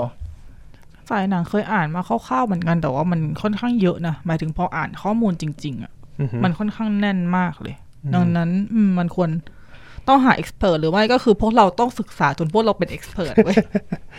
ไม่คือ ก็คื คือ อยังคือเราอ่ะไม่ได้ลง ใช่ แต่ พื้น เรา ที่ ไม่ได้ วย ลง ง พื้นที่เราศึกษาได้เราก็แค่ศึกษาได้จากเท็กซ์นะกับ อืม เห็นเห็นในคลิปนุกซึ่งคลิปมันก็ไม่ได้ช่วยเลยมากอยู่แล้วมัน นั่นแหละอ่ะพอ เมื่อกี้เราพูดกันถึงเรื่องการขออนุญาตลงหนังเนาะ อือฮ เราขอเสร็จแล้วปุ๊บมันก็ต้องมีหนังมาฉาย อ่ะ อาทีเนี้ยการที่เอาหนังมาฉายอ่ะมันจะเป็นยังไง ก็คือว่าก่อนที่จะเอามาฉายได้ มันก็จะมีข้อกฎหมายอีกข้อหนึ่งก็คือว่ามาตราที่ 25 นะครับของพรบภาพยนตร์นะครับ ภาพยนตร์ที่จะนำออกฉายให้เช่าแลกเปลี่ยน หรือจำหน่ายในราชอาณาจักรต้องผ่านการตรวจพิจารณาและได้รับอนุญาตจากคณะกรรมการพิจารณาภาพยนตร์และวิดิทัศน์ อืม กล้องเซนเซอร์ ถูกต้อง ย่อยย่อย ก็คือต้องผ่านกล่องเซ็นเซอร์ก่อน ก่อนที่จะเอามาฉายได้ ใช่แล้ว เราต้องผ่านอะไรบ้าง ก็การขออนุญาตพวกหลักเกณฑ์อย่างเงี้ยมันก็คือจะมีเป็นออกเป็นกฎกระทรวงอะไรอย่างงี้ออกมา อื ตามมา แต่พวกเรทหนังนี้เราอาจจะเดี๋ยว แตะเบาๆก่อนแล้วกันเพราะว่าเราก็อยากทำอีพีนี้เหมือนกัน ใช่ เรื่องเรทหนังไปคุยกันยาวๆอีกสักอีพีหนึ่งอ่ะแต่ถ้าเกิดเราเรามาคร่าวๆก่อนแล้วกันว่าเรทหนังในบ้านเราเป็นยังไงกันบ้าง ณตอนนี้นะก็ตาม มีหกไหม หึ เอ๊ะหกเลทปะ เจ็ด เจ็ดอืม อือหือก็ตามมาตรา 26 ของพรบภาพยนตร์ ในการตรวจพิจารณาภาพยนตร์ตามมาตรา 25 ก็คือเมื่อกี้ที่ได้กล่าวไปนะ ให้คณะกรรมการพิจารณาภาพยนตร์และวิดิทัศน์กำหนด ด้วยว่าภาพยนตร์ดังกล่าวมีการจัดอยู่ในภาพยนตร์ประเภทใดดังต่อไปนี้ วงเล็บหนึ่งภาพยนตร์ที่ส่งเสริมการเรียนรู้และควรส่งเสริมให้ดู เจ็ดสอ อือหือใช่สอส่งเสริมถูกต้อง แล้วก็อันที่สองวงเล็บสองภาพยนตร์ที่เหมาะสมกับผู้ดูทั่วไป ต่อทหาร อือหือ รู้สึกเหมือนเป็นนักเรียนเลยอะ เย้คุณครูค่ะหนูตอบได้ค่ะ เย้เอาไปหาคะแนน นี่ถึงคลิปนั้นเลยอะที่มีคนทำไว้อะแล้วประมาณว่าเขาเขาแสดงเป็นครูอะเป็นละครสั้นไง อ่าฮะ เขาก็จะแบบว่า อ่า วันนี้นักเรียน เดี๋ยวครูจะไปประชุมนะ เดี๋ยวคาบต่อไปจะเป็นวิชาภาษาอัง เด็กก็ตอบกรีดเงี้ย เดี๋ยวครูจะมีรายงานให้ให้ทำนะ แล้วก็อย่าเล่นเสียง ดัง อะไรเงี้ยชอบอะตลกอะแล้วเขาเล่นเขาเล่นแบบสุดทางมาก อ่าฮะ เด็ก รู้สึกวัน เด็ก นี้ เด็ก ป็ ที่มาเล่นด้วยก็กั้ น นขำอะ ค่ะ พอพอพอได้อัดอัดต่อหน้ากันเลยแบบได้มุกก็ได้โบบาน เนี่ย โอเคแล้วก็วงเล็บสามภาพยนตร์ที่เหมาะกับผู้มีอายุตั้งแต่ 13 ปีขึ้นไป นอนหนู น้ สิ อง บสาม 13 บวก บวก เขามีบวกด้วยนะ เราต้องมีบวก ใช่ต้องมีบวกค่ะ เดี๋ยวดูได้แค่อายุ 13 ไง เหมาะกับ เกิด14 เรา เลยไม่ได้อะ สิบสี่ ใช่เหรอ สิบสี่นอนเนาะ ใช่หรือ ใช่สิ อ่าวงเล็บสี่ภาพยนตร์ที่เหมาะสมกับผู้มีอายุตั้งแต่ 15 ปีขึ้นไป นอนสิบห้าบวก ใช่ เนี่ยดูดีตอบทุกข้อเลยเห็นปะ เด็กเก่งนะ ะไร กิฟ เย ฟินดอร์ไป 10 คะแนน ฉันอยู่สลิทลิน ขอโทษ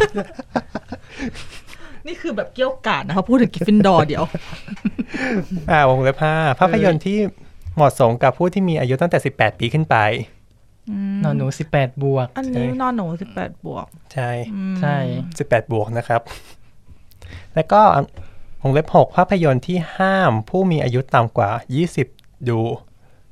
อันนี้มันต้องเป็น ฉอ20 ใช่ไห ล ม บ อืมฉอฉอยี่สิบ เขา ใช่ จะเขียนว่าฉอยี่สิบลบด้วยมั้งถ้าจะไม่ผิด เหรอ อืม ถ้าจะไม่ผิดนะ อือหือ อ๋อมีลบด้วยเหรอ ไม่ไม่เคย เอ สัง อ เกต ไม่เคยสังเกตเหมือนกัน มันไม่ค่อยมีไงหนังที่ได้ฉอชิงอ่ะ อืม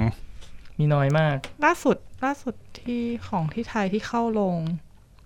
เรื่องอะไรนะ หรือถ้าไม่ใช่ล่าสุดก็แบบไม่ได้นานเนี่ย มิสซัมเมอร์ เออมิสม โอ้ใช่ใช่ นี่ใหม่กว่านั้นไหมเพราะนี่จำได้แค่มิสซัมเมอร์ ใหม่กว่านั้น เหมือนจะไม่มีเนาะ อืม มีแค่อันนั้น แล้วมันเหมือนมีคุ้นๆว่ามีตรวจบัตรอีกเรื่องหนึ่งแต่จำไม่ได้ เมื่อต้นปีที่ผ่านมานี้ปะ โอ้จำไม่ได้เหมือนกัน แต่เหมือนมีคุ้น ไม่เคยโดนตรวจเลยหน้าแก่ ๆ ตามนั้นนะครับ อันนี้เคยโดนตอนมิสซัมเมอร์นะ อืม เหมือนครับเขาตรวจเป็นพิธีอ่ะ ใช่อันนั้นไอ้ตอนมิสซัมมาเขาตรวจเป็นพิธี อืม เพราะฉะนั้นหน้าแก่หรือไม่แก่เขาก็ต้องตรวจ ก็ เพราะ ตรวจ ตรวจเป็ หม น ด พิธี อืมตามกฎหมายให้ต ใช่ รวจ แล้ว นะครับ รู้สึกแบบอุ้ยภูมิใจอ่ะ หน้าเด็กอ่ะ แล้วก็อันสุดท้ายวงเล็บ 7 ภาพยนตร์ที่ห้ามเผยแพร่ในราชอาณาจักร ใช่แล้ว เพราะว่าเนื้อหา ไม่ถูกใจเขา มิน เอ๊ะ ใช้คำว่าไม่ถูกใจเขาดีกว่า เอ้าจะพูดอย่างนั้นได้ไหมก็ไม่แน่ใจเขาก็บอกว่าเขาก็เป็นกลาง อืม อืม แต่แต่แต่มาข้อแรกคือละเมิดน่ะ ครับ ข้อก ลางมาก คื ค่ะ อมัน มันเป็นอะไรที่กว้างมากไงจนแบบว่าถ้าเกิดเขาสั่งห้ามฉายขึ้นมา แล้วมันก็จะแบบว่าเขาห้ามเพราะอะไร อ่าฮะ ก็ บาง คือ ที่ มันกว้างมาก บางที่ก็เหมือนจะระบุนะว่าห้ามเพราะอะไร ส่วนใหญ่มันก็ระบุ ใช่ นั่นแหละแต่คือ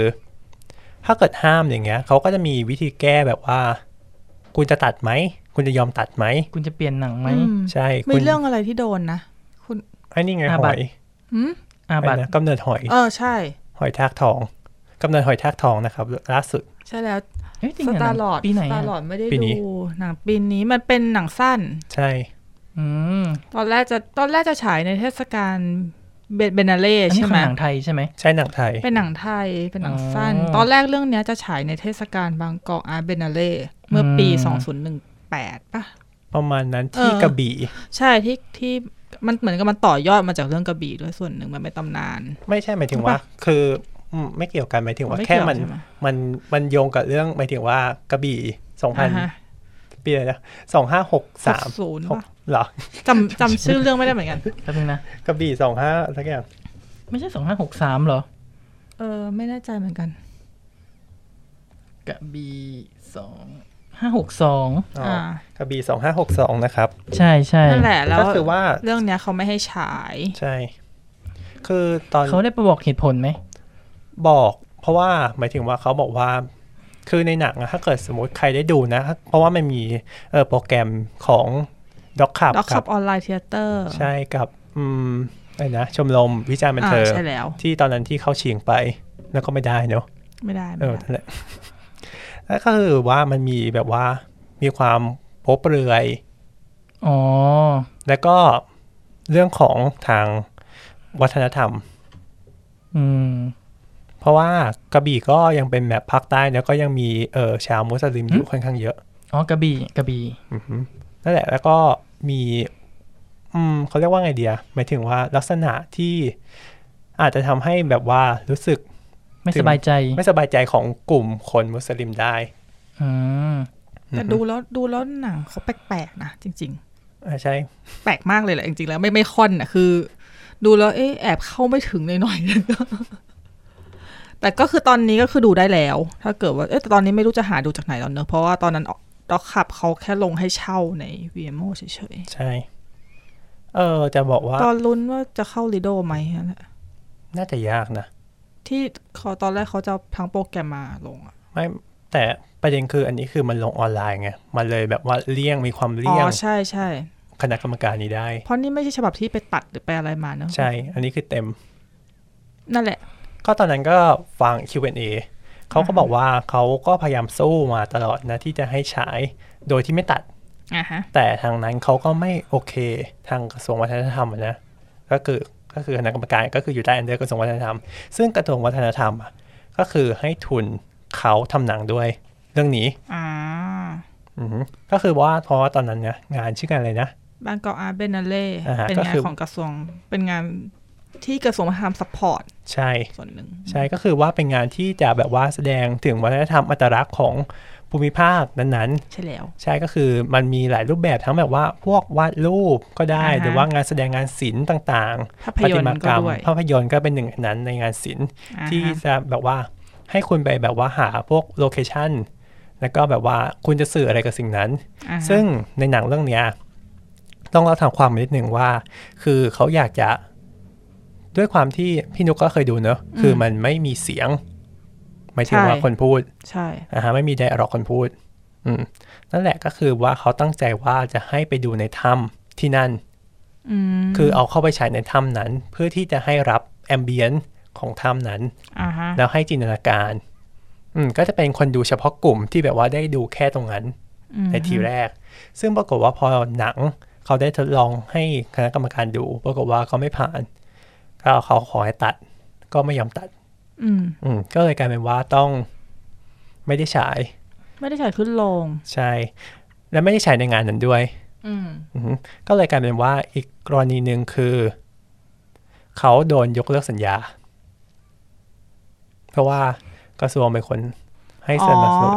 อ๋อ มเขาโดนยกเลิกสัญญา แล้วก็อาจจะต้องเสียค่าปรับในอนาคต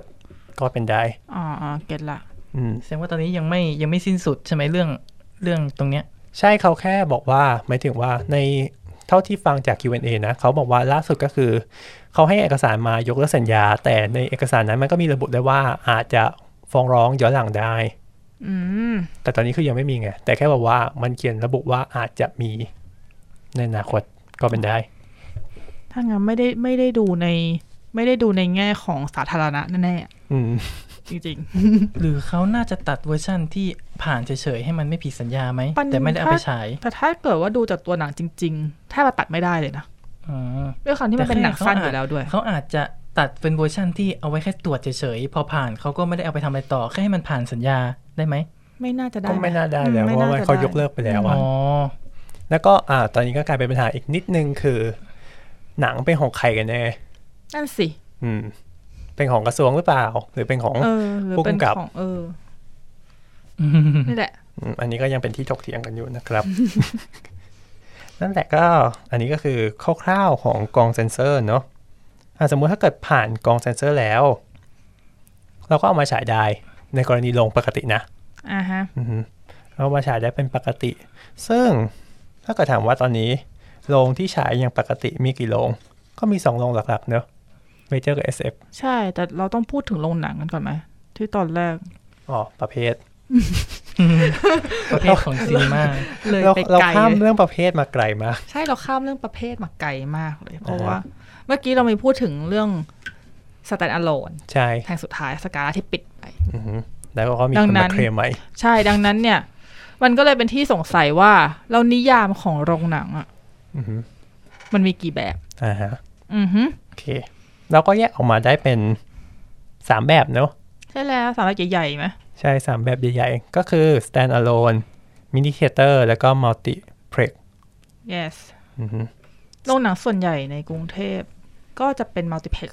อ่าฮะ ทั้งหมด แต่พอดีว่าพี่พอแบบไปอ่านอ่านข้อมูลมาเพิ่มใช่ไหมมีข้อสงสัยนิดนึงของคำว่า stand alone อ่า กับคำว่า multiplex อือฮึ ซึ่งที่เพิ่งรู้ว่าอย่างในเคอร์เมเจอร์อย่างเงี้ยมันคือ multiplex ที่เป็น stand alone อ่ะใช่ ใช่ นั่นแหละ ใช่ มีบางสาขาที่เขาตั้งเป็นที่ของเขาเลยอ่ะ ใช่แล้ว ใช่ มันคือตั้งมาเพื่อเป็นโรงหนัง แต่มันแยกย่อยดังนั้น ที่จะชัดก็คือรัชโยธิน อ่าใช่ เอกมัย ปิ่นเกล้า เกล้า แล้วก็ลังสิต รังสิตอะไรที่หนึ่งมามี มีสี่ที่ มีสี่ที่อ่ะ อือฮึ นั่นแหละ มันเป็นสแตนอะโลน ที่มีหลายโล เออที่มีหลาย ที่เป็น โล มัลติเพกข้างในอีกทีหนึง แล้วก็แบบดังนั้นเนี่ยคืออันนิยามของ stand alone ก็คือ อาคารที่ ก็คืออาคารที่ตั้งขึ้นมาเพื่อ ทำเป็นโรงหนัง ใช่โดยเฉพาะ อือฮึ ซึ่งจริง ๆ แล้วคือมันต้องมีโรงเดียวอย่างสกาล่าที่เรารู้กันอยู่แล้วถูกไหม อ่าใช่ นี่คือภาพจำของ stand alone ที่ทุกคน จ ที่ทุกคนจำได้ ำหรือแบบโรงแบบเมื่อก่อนพวกแบบ ก็ ว่า จะเป็นลีโด อืม อืมลิโดลิโดลิโดแต่ลิโดก็มีหลายโรงนะ อ๋อ แต่เมื่อก่อนมันเคยเป็นโรงเดียว ใช่มันเคยเป็นโรงเดียว แต่มันเรียก โรงหนัง ตัวเองว่า Lido Multiplex ครับ โทรจะเอายังไงกันแน่ คือแบบ เอ๊ะ เอ๊ะนิดนึง แต่ถ้าเกิดว่าสมัยก่อนอะอย่างสาราเฉลิมกรุงไง อือฮึ อืม อันนั้นคือโรงมหรสพ อ่า ที่มีโรงหนัง อือฮึ เฉลิมไทย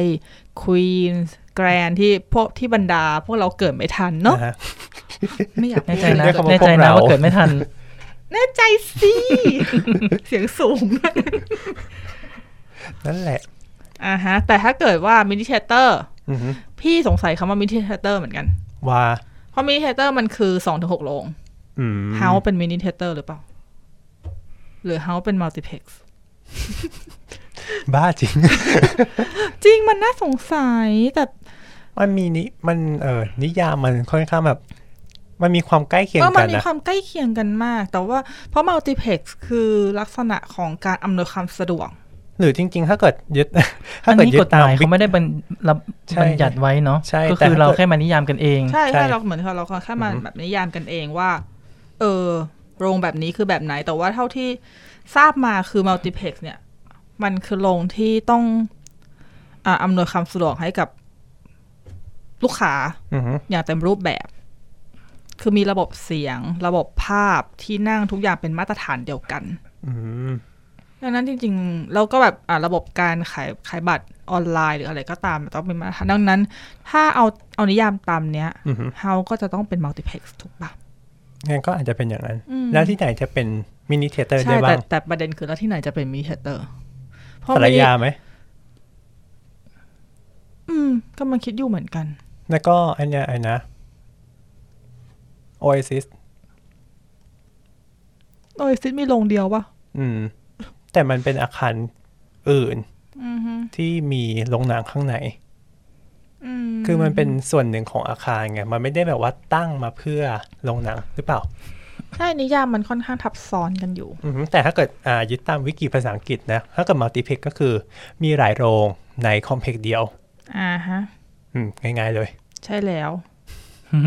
แล้วไอ้มัลติเพล็กซ์อันนี้เนี่ย มันก็จะแยกย่อยเป็นอย่างที่เมื่อกี้พูดไปอย่างถ้าของเมเจอร์ก็คือจะมีมัลติเพล็กซ์ที่เป็น stand alone ของมัน แล้วก็เป็นมัลติเพล็กซ์ที่ ที่อยู่ในห้าง อยู่ในห้าง อืม มันมีเมกะเพล็กซ์ด้วย อ่าใช่ถ้าเกิดขนาดที่ใหญ่กว่า 14 โรงปะประมาณ 14-15 โรง ใช่ อ ขึ้น ย่าง ไป นี้จริง ๆ พารากอนเป็นเมกะเพล็กซ์ไหม มันมีกี่โรง สิบสี่ แล้วก็มีลง iMac ลง ก็นั่นแหละคือรว นั ม บรวม รว แล้ว มรวมไปแล้ว ก็ คือออาจจะ ทั้ง เป็น หมดสิบ megaplex สี่โรงเพราะว่าเมกะซีนิเพล็กซ์ก็เป็นเมกะเพล็กซ์ อือหือ รัชโยก็มีกี่โรงนะสิบสี่ไหม แต่มันเป็นสแตนด์อะโลน เราเรียกใหม่ได้ไหม แล้ว อะ แล้วก็เป็น สแตนอะโลนมัลติเพ กสแตนติเพกไหม คือจะบอกว่าแบบ ตอนที่นั่งนั่งนั่งนึกนิยามมีโรงหนังพวกนี้แล้วแบบ มันซ้อนกันไปหมดเลยว่ะโอเคงั้นสรุปก็คือเรียกโรงหนังโอเคไหมอะไรอย่างนี้เหรอ ภาษาไทยมันก็เรียกได้เนาะโรงหนัง อ่าใช่ แต่แค่ มัน ว่ามั มันมีแค่คำเดียวไง แต่ไม่ได้มีแบบอย่างอย่างภาษาอังกฤษที่แบบแยกย่อยหรือว่าแบบสร้างคำใหม่ขึ้นมา เหมือนมองว่าชื่อต่างๆทำไว้เป็นชื่อทางการค้าของค่ายหนังเขามากกว่า ว่าเขาอยากเรียกตัวเองเป็นอะไร อืม ก็เหมือนที่แบบว่า เปลี่ยนเป็นว่าคำว่าซีนิเพล็ก ใช่ ก็คือเป็นคำว่าซีนิมาบวกคอมเพล็ก ว่าเขาตั้งขึ้นมาเอง เขาอยากแบบอยากได้คำที่มันดูหรูหราเงี้ย ใช่ก็เลยเรียกเป็นซีนิเพล็ก เพราะเอาจริงๆก็เป็นแค่โรงหนังซีนีมา ใช่ ค่ะ ก็คือเป็นเชิงการตลาดนิดนึงประมาณนั้น ถ้าเกิดแบบพวกซีนิเพล็กนะแต่คำว่าแบบเอ่อมัลติเพล็กอะไรอย่างเงี้ยก็คือมันก็คือเป็นคำทางการนั่นแหละ แต่มันก็แบบมีความยากนิดนึง งั้นก็เราก็คอยเราจะขอเรียกว่าเรียกโรงใหญ่ๆ แบบพวก SF แล้วก็เมเจอร์ว่ามัลติเพล็กละกัน อืม เพื่อความ สะดวก เพื่อความสะดวกใช่ ใช่ ใช่ก็ แบบ เพราะไม่ ลง งั้นนิยาม เล็กๆ ทับซ้อน อืมถ้าเกิดโรงเล็กๆแล้วก็ตั้งเดียวๆ แล้วก็สร้างขึ้นมาเพื่อเป็นโรงหนังโดยเฉพาะ อ่า เป็นอันดับแรก ก็ถือว่าเป็น stand alone แล้วกันนะครับ แล้วเมเจอร์นี่มีระดับยังไงบ้าง มีระดับคือ ระดับโรง เหมือนเท่าที่คนค้นๆมานะเมเจอร์เขาจะมีสองระดับมั้งก็คือโรงที่เป็นโรงใหญ่กับโรงเล็ก อ่าฮะ ถ้าโรงใหญ่นี่จะมีจำนวนโรงมากกว่า 4 โรง อือฮึ เขาก็จะใช้เป็นเมเจอร์ซีนิเพ็ก อืม หรือถ้าเป็นสาขาตามห้างใหญ่ๆ เขาก็จะเปลี่ยนเป็นชื่อของเขาแทน อย่างเช่นพารากอนซีนิเพ็ก อ่า อะไรนะควอเทียซีนิอาร์ต อ่าฮะไอคอน ไอ ซีนิคอน เพ็ก ไอไอคอนิกไม่ใช่นะไอคอนไอคอน Icon ซีนีมานิกซีนีนะวะซีนิคอนิก อ่าไอคอนซีเนคอนิก ใช่ ชื่อเรียกยากมากเลย แต่คือมันจะเป็นซีนิเพ็ก อ่าฮะ มันจะเป็นหมวดหมู่กัน อืมอืม แล้วก็อีกอย่างหนึ่งจะเป็นโรงหนังขนาดเล็กประมาณสี่ที่นั่ง อืม เขาจะให้ เดี๋ยว แบ่ง สี่โรง เออสี่โรง โรง สี สี นั่ง ที่ น้นั่อย ง ไป คือสีที่นั่งคือแบบซูเปอร์ VIP มากความเหมา เป็นโฮ โรง มเทเตอร์ นี้ แล้วมั้ง สี่โรงอ่ะเขาจะให้บริษัทลูกของเขาอ่ะชื่อบริษัท EGV เข้ามา อ่า โรงสมัยก่อนนะเขาจะตั้งชื่อว่า EGV แทน อือฮึ EGV แล้วก็ตามด้วยชื่อสาขา อืม แต่เหมือนหลังๆอ่ะเขาจะรีแบรนด์โดยการใช้คำว่า Major Cinema อ๋อ แล้วเขาก็ทยอยทยอยจะรีแบรนด์ EGV ให้เป็น Major Cinema มั้ง แต่ว่าเท่าที่เช็คดูจากเว็บ Major นะ เขาก็ยังเรียก EGV อยู่ น่าจะอีกนานเพราะว่าชื่อ EGV ก็ยังติดปากอยู่เหมือนกัน อืม ใช่ใช่ เขาก็คือว่า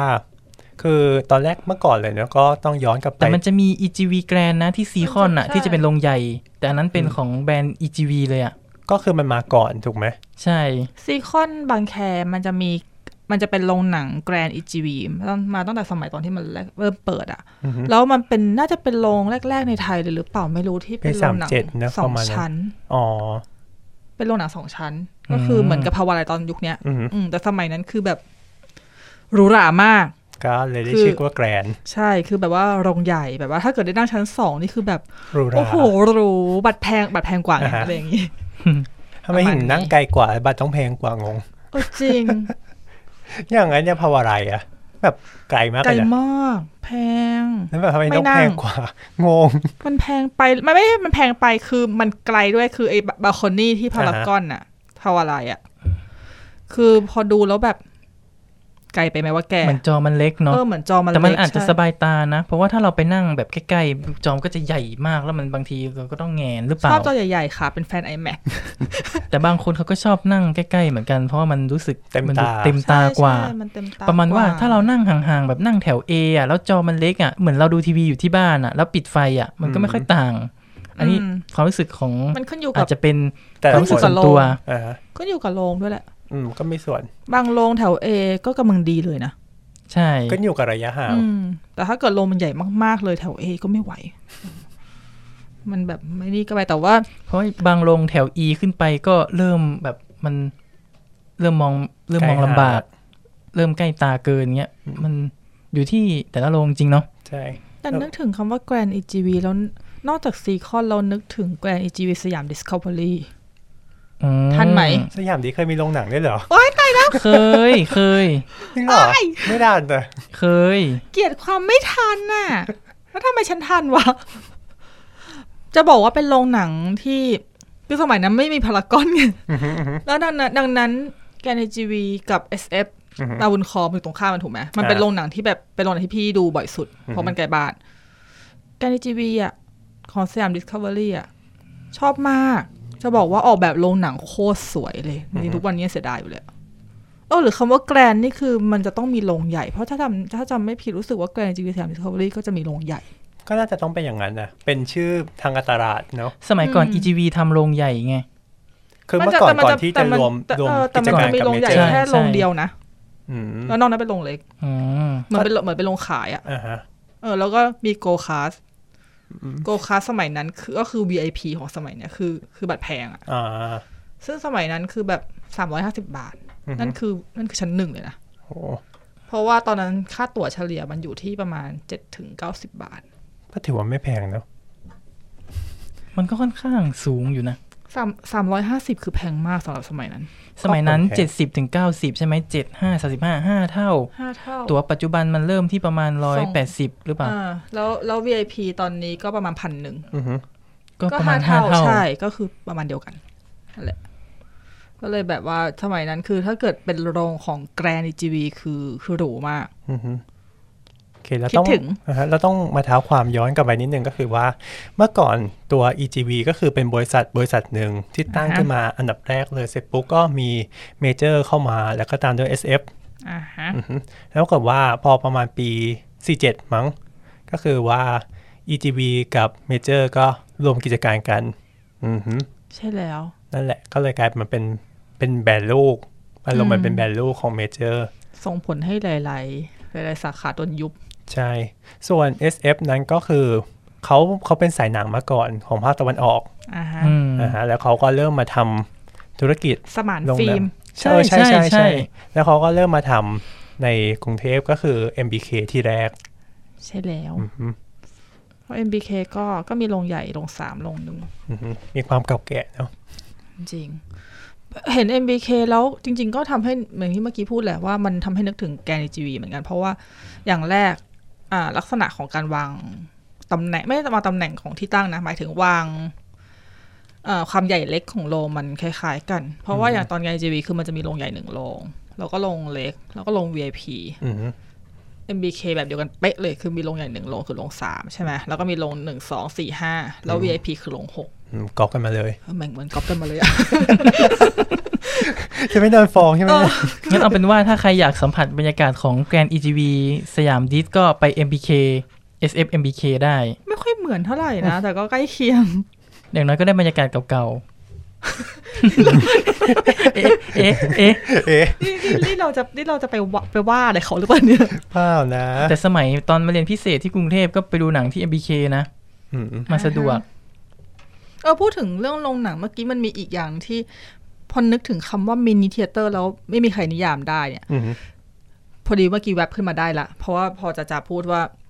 โรงหนังเก่า คือโรงหนังเก่าที่เมื่อกี้พี่พูดถึงมันจะมีพวกสกาลาพวกควีนแกนที่แบบเกิดไม่ทันหรืออะไรก็ว่าไปใช่ไหมแต่มันมีอีกแบบหนึ่งที่มันเป็นยุคที่พี่เด็กๆ ก่อนที่จะมีเมเจอร์ อืม กับ SF แต่หลังจากลง standalone ก่อนมีเมเจอร์เอฟก็ต้องปีสักประมาณไปสามเจ็ดเลยปะเพราะว่าเออสามเจ็ดมีอีทีวีสามแปดมี ก็คือประมาณ เจอ ช่วง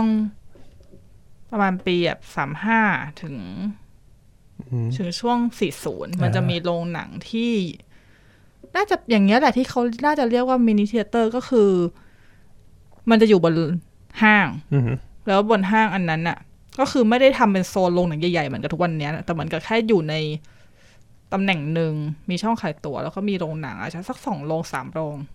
แล้วเข้าไปในโรงก็จะมีอ่าที่นั่งประมาณสักแบบ ไม่น่าจะเยอะมากน่าจะมันประมาณเฮาช่วงเนี้ยแหละ อืมก็อารมณ์ถ้าเกิดมินิเทเตอร์ถ้าเกิดจัดๆเลยก็เป็นแบบเฮาส์อาซีเอไหมได้ไหม ใช่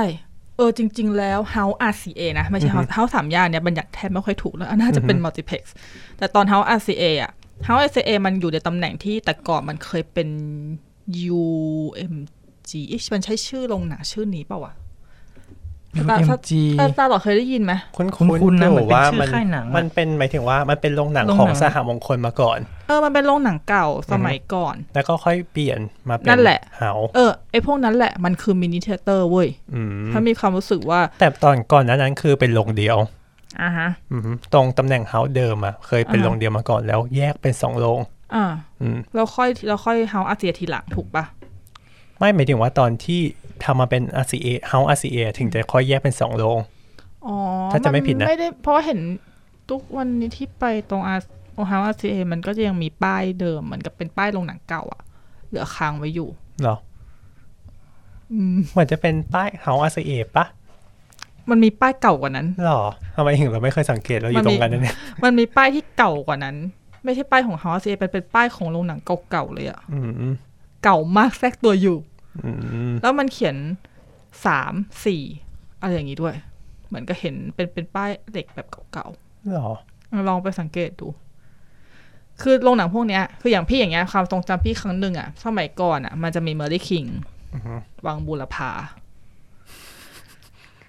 เออ มัน เก่ามาก รู้สึกแม่งบอกอายุบ้างด้วย บอกอายุมาหลาย ก็ EP ได้นะ แล้ว ก็ได้นะ ก็ได้นะ เราก็อยากฟังเรื่องเก่าๆบ้างอะ เออ เพราะเรา ก็คือ เติบโตมากับอะไรใหม่ๆอ่ะ คือคือเมอร์ลี่คิงวังบุรพาสมัยนี้ทุกคนรู้อยู่แล้วเมอร์ลี่คิงมันไม่มีแล้วถูกไหม อือฮึ คือเมอร์ลี่คิงวังบุรพาสมัยก่อนอะมันจะมีโรงหนังที่อยู่บนชั้นชั้นบนสุด อยู่ใกล้ๆฟู้ดคอร์ทแล้วมันจะเป็นโรงแบบรู้สึกว่าจะมีแค่สองหรือสามโรงเนี่ยแหละ แล้วก็จะมีห้องขายตั๋วเล็กๆ เขียนตั๋วมืออะไรอย่างเงี้ยเออพวกเนี้ยพี่มีความรู้สึกว่ามันคือมินิเทเตอร์เว้ยมันเป็นยุคที่เอ่อรุ่งเรืองต่อมาจากสแตนด์อะโลน มันก็เหมือนโรงหนังแถวบ้านเลยอ่ะก่อนที่ก่อนที่เมก่อนที่เมเจอร์จะเข้ามา อืมอืมอืม มันก็จะเป็นโรงหนังโรงเดียวอยู่บนชั้นบนสุดของห้าง อ่าอ่า ห้างประจำจังหวัดแล้วก็เขียนเมื่อก่อนเขียนตัวด้วยมืออแต่ว่าหลังๆก็ใช้คอมละ อืมอืม มันมีโร ถ้างมัน เดียว อา ได้ จ เหมื จะ อนกั มี น โรงเดียวหรืออาจจะมีสองโรงหรืออะไร ตอนแร แค่ ก นั้นแหมีละ ที่นั่ง 300 ที่นั่ง แต่ว่าเขาก็เปลี่ยนเบาะใหม่ปรับระบบเครื่องฉายเป็นแบบดิจิตอล อืม ก็เลยลดที่นั่งเหลืออยู่ อืม 200 ก็ทำได้สักประมาณสักพักใหญ่ๆ ก่อนที่เมเจอร์จะเข้ามาเทคโอเวอร์ต่อ เขาก็เปลี่ยนเป็น 3 โรง อืม มี 3 โรง แหละ น่าจะเป็นแนวแนวๆนั้น แต่ตอนนั้นมันจะเป็นของโรงสายหนังนะมันจะเป็นชื่อสายหนังเลยอะพูดชื่อสายหนังได้ไหม ได้แหละ ธนาซินิเพก อือหือ ใช่ มันจะเป็นชื่อแปลก อืม ๆ มันจะเป็นชื่อที่แบบว่า เราไม่ค่อยคุ้น เออ นะ เราจะไม่ค่อยคุ้น ธนาซินิเพกนี่จะเป็นพวกฝั่ง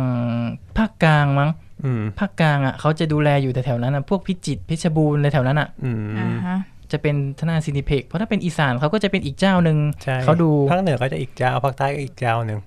ใช่ อืมอันอันนี้อันนี้คือของสายหนังต่างจังหวัด แต่ถ้าเป็นโรง เวลา ของเก่าก็คือ เวลาที่เช็ครอบหนังในหนังสือพิมพ์ไทยรัฐใช่ไหมไทยรัฐมันจะมีหน้าที่เป็นเช็ครอบหนังใช่ไหมมันก็จะมีโลโก้ธนาซินิเพกอยู่นะ อ๋อ เทียบ อ่าฮะ เทียบกับเมเจอร์อะไรอย่างเงี้ย อือหือแต่ก็เพิ่งมารู้ว่าไอตัวโฆษณาในหนังสือพิมพ์ไทยรัฐนั่นนะก็คือเมเจอร์เป็นคนบริหาร อ่า อืม ในยุคนั้นใช่ไหม เหมือนจะตอนนี้ก็ยังบริหารอยู่ ตอนนี้ยังมีอยู่ปะวะ ยังมีหนังสือพิมพ์ไทยรัฐอยู่ป่ะตอนนี้ มีมีอยู่ที่ออฟฟิศก็มีออฟฟิศ หรอ เขาก็ซื้อหนังสือพิมพ์ไทยรัฐมา แล้วหมายถึงแล้วมัน ต่ ยังมีรอบหนังอยู่ในหนังสือพิมพ์เหมือนเหมือนกับแต่ก่อน เห็ ปะ นเห็น คือเขาจะไม่บอกรอบหนังนะเขาจะบอกแค่ว่าเข้าที่ไหนบ้าง ม เขาจะบอกแค่สา เหมือ ขาท นยังมีอยู่ ี่เข้า คือมันจะมีโลโก้แล้วก็จะมีสาขาบอกอย่างเชียงใหม่อย่างเงี้ยกรุงเทพ ว้ าววันนี้ไม่รู้นะเนี่ยคือจะบอกว่าไม่ได้เปิดหนังสือพิมพ์มากี่ปีแล้วไม่ รู้ ไม่ได้แต่หนังสือพิมพ์มานาน อันนี้คือ นะ สมัยก่อนนะนี่ไปถึงสมัยก่อน แล้วหมายถึงตอนเนี้ยอยากรู้ตอนเนี้ย เหมือนจะยังมีอยู่ น่าจะมีนะ แต่ว่า ที่ ไม่ได้ ที่อ่า เช็ น ค มานะคือเมื่อเมื่อหลายปีก่อนที่เรื่องอะไรนะ Insect into the Backyard อะ อ่า อ่าฮะ ก็คือผู้กำกับคนนั้นนะเขาก็เคยเคยคุยพูดไว้ คุณ บอกว่า ธัญวรินทร์ ใช่ใช่นั่นแหละเขาเคยพูดไว้ประมาณว่าแบบ เราเป็นค่ายเล็กอย่างเงี้ย เราเป็นลงหมายถึงว่าเราเป็นคนผู้กำกับเล็กๆอย่างเงี้ย ก็คือว่าเราต้องเสียค่าหลายๆอย่างให้กับโรงหนังอะไรอย่างเงี้ยหนึ่งในนั้นของเมเจอร์ก็คือ เราต้องเสียค่าโฆษณาลงไทยรัฐ อ๋อ แต่ปรากฏว่าทางเมเจอร์ก็ออกมาบอกว่าเขาไม่ได้บังคับ ตรงนั้นหมายถึงว่าไม่ได้บังคับถ้าเกิดคุณไม่ลงโฆษณา เราจะไม่เอาหนังคุณเข้าฉายไม่ใช่ อือฮึ ถ้าไม่จ่ายค่าโฆษณาเราก็จะไม่เอาลงไทยรัฐให้ ไม่ใช่ อ้าว เขาไม่ได้บอกอย่างนั้นเขาบอกว่าไม่ใช่ อืม อืมแต่อีกฝั่งหนึ่งก็บอกว่าเออ มันต้องเสียนะอะไรเงี้ยเหมือนอารมณ์บังคับ อือฮึ อือฮึ เท่าที่รู้มารู้แค่ว่า การฉายหนังหนึ่งเรื่องลงหนังได้ห้าสิบห้าเปอร์เซ็นต์ อือฮึเออสี่สิบ หรือปะ ไม่ใช่หมายถึงว่า มัน ตัว จะเบสที่ห้าสิบมั้งแล้วก็ ใช่หมา อาย จ ถึ จะ งว่า เพิ่ ป ม ระมาณห้าสิบคนละประมาณ เออ ห้าสิบ นจะประมาณห้าสิบ ห้าสิบ แต่ก็ ก่อนแต่ว่า จะมีแบบ ถ้าหนัง ว่า ดังอ่ะเขาจะขอเพิ่ม อืม ก็อาจจะมีบาง ก็คืออยู่ที่ประมาณที่หมายถึงว่าตัวค่ายหนังที่จะได้อะก็คือประมาณสี่สิบห้าถึงห้าสิบเปอร์เซ็นต์ อืม อยู่ในช่วงนั้น เพราะฉะนั้นอย่างรายได้ที่เขาประกาศแล้วแบบเรื่องนี้ได้ร้อยล้านอย่างเงี้ย อือฮึ เราก็ต้องแบ่งให้โรงหนังห้าสิบล้านใช่ไหม เหมือนอันนี้เขาตัดตัดมาแล้วนะ อ๋อเขาคำนวณมาแล้วใช่ ใช่ ไห ไห ม ม ไม่แน่ใจเหมือนกัน เหมือนเขาจะน่าจะตัดมาให้แล้ว อืม อาจจะตัด เพราะว่าน่าจะ ไม่งั้น ป็าย จะไม่เหลืออะไรนะ เออน่าเพราะคิดว่ามันน่าจะเป็นรายได้เพียว ใช่เป็นรายได้ที่ค่ายหนังได้เพียว อืม ๆ ที่ตัดมาแล้วอืม โอเค นั่นแหละถ้าเกิดสมมติเราเห็น อืมรายได้หนังของแต่ละสัปดาห์เราก็ต้องอาจจะต้องคูณไปเท่าหนึ่ง อ่าฮะ ใช่ไหมอย่างบางเรื่องได้สองล้านอย่างงี้ อืม เราก็ต้องมานั่งคิดว่าเอ๊ะแล้วเขา ขาย ได้จ ตัวไป ริงๆ เท่า เท่า ไห ไห ร่ ร่ สี่ล้านอะไรอย่างงี้ อืม แต่ช่วงแต่ช่วงนี้เซอร์ไพรส์เซอร์ไพรส์อย่างหนึ่งเซอร์ไพรส์มาฮีโร่อะคาเดมี ทำไมอ่ะ ติดอันดับหนึ่งบ็อกออฟฟิศสองอาทิตย์ สอ ละ งอาทิตย์ซ้อน โอ้ แล้วนะคะ ใช่ ต้องสนุกนะ อยากขายไงไม่มี แล้ อะ ว ไร รายได้ถึงห้าล้านอย่างนะ ไม่แน่ใจเหมือนกัน มันจะประ จำ มาณ จำเลข สา ไม่ ม ได้แต่ว่า สี่ล้านอะ แต่เชื่อละ คนไทยชอบดูการ์ตูนเว้ย ไม่ มันไม่มีอะไรดูเป้า ไม่เกี่ยว ไม่หนังเข้าเยอะ นะหนังเข้าเยอะ หนังเข้าเยอ่าฮะ อะแต่สนุก ถือหางไงถือหางลูกหน่อย สุด แต่นี่เอาเป็นว่าขนาดขนาดเป็นช่วงโควิด แล้วก็เขาจำกัดที่นั่งก็ยังทำเงินได้อยู่นะ อืม อืม จริงจริง อืม อันนั้นแหละอ่าเราน่าจะพอกับเมเจอร์เนอะ ใช่ มันมีโรงหนังอีกประเภทหนึ่งที่เมื่อกี้เราพูดพูดกันถึงเรื่องไอ้อย่างสารยาที่เรายกตัวอย่าง อ่าฮะ เพิ่งรู้ว่ามันเขาเรียกว่าอะไรวะ โรงหนังเพื่อเพื่อการศึกษา อ่า ที่มันจะแฝงอยู่ในมูลนิธิ อือฮึ อยู่ในสถานที่อย่างเช่นไอะอย่างออดิทอเรียม อืมฮึ ต่างๆ ใช่ไหมอย่าง AF อ่าเอรันฟรองเซส อ่าฮะ สมาคมฝรั่งเศส แล้วก็สมาคมเกอเท่ อ่า พวกเนี้ยคือมันถือเป็นโรงหนังเพื่อ เพื่อการศึกษาและวัฒนธรรม พวกนี้ก็ต้องจดทะเบียนปกติใช่ไหม คิดว่านะ อ่าฮะ อืมฮึควร อืมอืม เพราะมันก็คือมีการใช้หนังนั่นเอง ใช่ใช่ใช่ จะแค่บอกไปว่าเป็นการศึกษาแล้วก็ไม่ได้หาผลกำไรอย่างนี้หรือเปล่า หรือหา บาง หน่อย ที่ มัน ก็ ก็ เก็บ หา ตังค์ค่ะ มัน อาจ ก็ จะ ยัง เป็น เก็บ แค่ค่า ตังค์ ต้น นะ ทุนเขาอย่างมั้งหรือเปล่า แต่มันก็คือการหารายได้อยู่ดีถ้าเกิด ใช่ หารายได้ก็ต้องจ่าย ไม่ถึงว่าก็ต้องทำใบอนุญาตขึ้นมา อ่าฮะ อืมอ่ะเรามาที่ SF แล้วห้ บ้า อง งฉายหนังในหอสมุดตามมหาลัยตามโรงเรียนนี้ล่ะ อันนั้นอืม เดี๋ยวแค่ว่าไม่ไม่ต้องเพราะว่าเป็นแค่การศึกษา ก็อาจจะไม่ต้องนะคิดว่า อืม คือถ้าเกิดพูดกันตรงๆถูกไหมให้เกิดมองกันตามกฎหมายอะคือหนังที่เอาไปฉายนั่นนะมันก็ไม่ใช่หมายถึงว่าเพื่อการศึกษาอยู่แล้วอะ อืม ถูกไหมคือมันเป็นหนังที่เออซื้อมาแล้วเก็บไว้ในหอหอสมุด ซึ่งในนั้นมันก็ระบุว่าให้ดูเฉพาะในครัวเรือน แต่คุณก็เอาไปฉายในตามมหาลัย อ่าฮะ ถูกไหมก็คือจริงๆถามว่าถูกวัตถุประสงค์หลัก ๆ เลยไหมก็ไม่ถูก ใช่ อืมนั่นแหละ ก็ไม่ถูกสักทีเดียว ถ้าจะบอกว่าผิดก็ไม่เชิงอีก คือนั่นแหละคือมันอยู่ที่ว่า ไม่โดนฟ้อง ยังไม่โดนฟ้องไงนั่นแหละ ประมาณว่าถ้าถ้าต้อง ประนี ถูก ประนอก กฎหมา กันยนะ หมดทุกอย่างเราอาจจะไม่ค่อยได้ดูหนังเลยใช่ไหม เออใช่ จุจุ เอามาที่ มาที่ SF SF กัน ค่ะ บ้าง SF มีโรงหลายประเภทไหม ไม่ค่อยเยอะนะ เหมือนแบรนดิ้งเขาค่อนข้าง น้ ชัด อย เจน กว่า อยู่ อืม เพราะเท่าที่เห็นโลโก้เวลาซื้อบัตรใช่ไหมมันก็จะมี 3 โลโก้เอง อือฮึ SF SFW W SFX อ่าฮะ แล้วก็ SFC ใช่แล้ว มันจะชัดเจน มันจะ มาก ไม่เหมือนเมเจอร์ที่แบบว่าเยอะมาก ชื่อเยอะ แบรนด์ย่อยเยอะ ใช่ มาก แต่จริงๆ เมเจอร์ก็มี 2 แบบแต่แค่ว่าเขาตั้งชื่อให้มันดู เยอะไหม มือนต่างกัน นะฮะ อ่าฮะ แต่ที่ให้แบบดูยูนิคยูมีแบบว่า เอกลักษณ์ขึ้น ใช่ มา ใช่เป็นเหมือนกับเมเจอร์เขายึดตามสถานที่ตั้งด้วย อืม ใช่ ส่วนหนึ่งแต่อย่างของ SF เนี่ย มันเหมือนเป็นการแบ่งระดับอะ เออเป็นแค่กาแบ่งระรดับ แบ่งระ มากก ดับ ว่า เฉยๆแบบว่าถ้าเกิดอ่ะ SFW ก็คือ SF World มีที่เดียว มี เป็น ที่ ลง ดียว แฟกชิปเขาเลยอ่ะ ใช่ อืม ก็คือที่ Central World ใช่ อือฮึ มีตั้งสิบห้าโรง โห ก็เป็นเมกะซิน เออเป็นเม ะ กะเลย เพราะสิบห้านะ เพราะว่าโรงมาสเตอร์คือโรงสิบห้า อ๋ออ๋อ แล้วก็ไม่มี อ่าฮะ โรงสิบหกแล้วอะ อืม เป็นเมกะที่ไม่ได้อยู่เมกะบางนา ไม่น่าเล่นอ่ะ นั่นแหละ ถือว่า ะ มีครบแล้วเซนทรัลเวิร์เพราะว่ามันมันมี มี มี ลงทุกแบบเลย ยกเว้ ใช่ น ไหม ไอแม็กแค่นั้นแหละ ใช่ คือทุกแบบที่เขาสามารถจะมีได้ไง ใช่ ใช่ คือมี เพราะ 4D M M M X 4D MX 4D มี Sigma มีลง ใช่ แอดมอส อ่าใช่ ทุกอย่าง ใช่ อะไรที่เขาจะสามารถมีได้นะตอนนี้ ใช่ กำลังตามกำลัง เพราะว่าหนึ่งคือทำไมถึงเราไม่เห็นลง iMac ใน SF อ่ะ นั่นเป็นเพราะว่า iMac เขาไม่ถึงว่าติดสัญญากับเมเจอร์ที่ ผูกขาด ให้ ว่ะ ผูกขาดไม่ถึงว่าสำหรับเออฉายแล้วก็แบบว่าทำกิจการได้แค่เจ้าเดียว ในประเทศ ในประเทศไทย ใช่ มันก็จะไม่เหมือนที่อเมริกาที่แบบว่ามันมีหลายเจ้าที่ทำ อืม ที่ประเทศอื่น ก็มี ๆ ห ก็ ลาย เหมือน เจ้า จะมีหลายเจ้านะ ใช่ ในแต่ละประเทศมีแค่ไปเหมือนประเทศไทยแล้ว อาจจะไม่มีมีไม่กี่ประเทศแต่ที่แบบว่าเป็นเดี่ยว ใช่ที่ผูกขาดแบบ ๆอื นี้ ม ม เพราะว่าจริง ๆ IMAX มันคือระบบ ใช่ อือฮึ ก็เหมือนลงอื่นๆนั่นแหละ อืม ก็คือ แต่ของถ้าเป็น SFX อ่ะฮะอ่ะก็คือจะเทียร์ต่ำลงมานิดนึง ต่ำมันนิดนึง ก็คือเหมือนเทียร์บนสุดที่มี ก็จะเป็หนเห มาย มือ ถึงนว่า เมเจอร์ซีนิเพล็กก็คือลงที่ใหญ่ อืม มีขนาดใหญ่ อืม มี Sigma ด้วย SFX อ๋อ ใช่ไหม ใช่ มีซิกมาแต่ถ้า แต่ SFC คือ SFC ก็คือ ที่เซ็นทรัลลาดพร้าวก็มีลงเฟิร์สคลาส อืม เออ ใช่ SFX จะมี first class ที่ ที่ ที่ เป็น ไม่ที่เป็น first class จริง อ่าฮะ ๆ ที่ไม่ใช่เอ่อ go class อ่าฮะ ไอของของ MBK จะเรียกจะเรียก VIP อืม อืม แต่ไม่ได้เรียกว่า first class แต่มัน เพราะ ที่ MBK มันเป็น SFC นี่ใช่ไหม SFC อืม เป็น VIP แต่ไม่มั่นใจว่า SFC ลงอื่นๆ มี VIP หรือเปล่า มันก็อาจจะแบบเป็น VIP ในแบบนั้น แต่ถ้าเกิด ใช่ เป็น น่าจะเป็น VIP SFX แบบเดียวกัน ก็คือจะเป็นแบบว่า จะเป็น โล first ง class แล้วมีทางเข้าแบบอลังการ ใช่ ใช่แล้ว สมัยตอนเรียนอยู่มันจะมีเดอะมองงามวงวานจะเป็น SFC มั้ง แต่เหมือนไม่แน่ใจว่าเขาเปลี่ยนหรือยัง เปลี่ เพ ยนแล้ราะว เขา เปลี่ รี ยนแล้วโนเวทใหม่ใช่ใช่เขารีโนเวทใหม่เป็น SFX ใช่ หรูห อัปราเกรด มาก ขึ้นมา รู้ค่ะ ไปค่ะ ยังไม่ได้ไปเลยไม่เคยไป เดอะมองงามวงวานเขาก็รีโนเวทห้างใหม่อ่ะยังไม่ได้ไปดูเลย โอ้ยยังไม่ได้ไปเหมือนกัน ทั้งชีวิตเคย แต่ ไป ไม่ ค ค่อย รั้งเดียวเว้ย ไม่ค่อยชอบไปอ่ะคือชั้นล่างอ่ะเวลามันขายของสดใช่ไหมตรงหน้าซูเปอร์แล้วมันเหม็นอ่ะเดินผ่าน อ๋อ ทีไรแล้วแบบมันเหม็นอ่ะ คือคือคือเรียกไงดีคือเราต้องถ้าเกิดเผลอ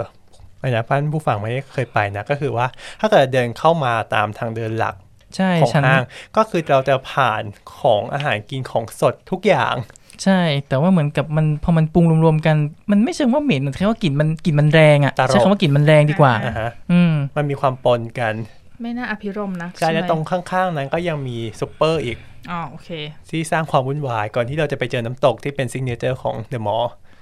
แต่ตอนนี้เขารีโนเวทไม่รู้เป็นไง เดี๋ยวไว้ว่างๆ ค่อยกลับไปดูเนาะ อือฮึอ่าถ้าเกิดอ่าของปอนก็อาจจะชินกับ SFX ที่เซนทรันแจ้งวัฒนะ อ่าฮะ อืมที่นั่นก็จะเป็น X แล้วก็มีอีกที่หนึ่งที่ไปดูบ่อยๆ ช่วงเด็กๆ ก็จะเป็นเดอะมอลล์บางกะปิอันนั้นเป็น FC อ่าฮะ ประมาณนั้น โอเค คิดถึง ไหนต่อ คิดถึง first class ของ SF เหมือนกันนะชอบ ไม่ก็ได้ดูบ่อยอะไม่มีตังค์ ตอนนั้นที่ปอนเคยไปดูที่ที่ไหนนะเอ็มควอเทียนะของเนี่ยนะเมเจอร์หรือเปล่า เออ มันมีอีกโรงหนึ่ง MPV เออเอ็มพีเวเอ็มพีเวนี่ของนะเอสเอฟใช่ไหม เอส มัน เอฟ เป็นของ SF อันนี้อยู่ที่ Emporium Emporium ที่ปอนเคยไปแล้วก็ถ่ายรูปมาแล้วก็ลงเพจน่ะ ใช่ใช่เคยรีวิว First Class ครั้งห เป็ นึ่ น ง เพจหนังไม่ค่อยกี่โรงเนาะที่รีวิวโรงหนัง First Class อืม อลังการมากช่วยกันทำคือวันนั้นอ่ะปอนไปดูหนังเรื่องอะไรนะ The Dark Tower ใช่ไหม ใช่ เออแล้วเราเห็น อ้าว The Dark Tower อ๋อ The Dark Tower ใช่ ที่เป็นปืนยิงอ่ะ อ่า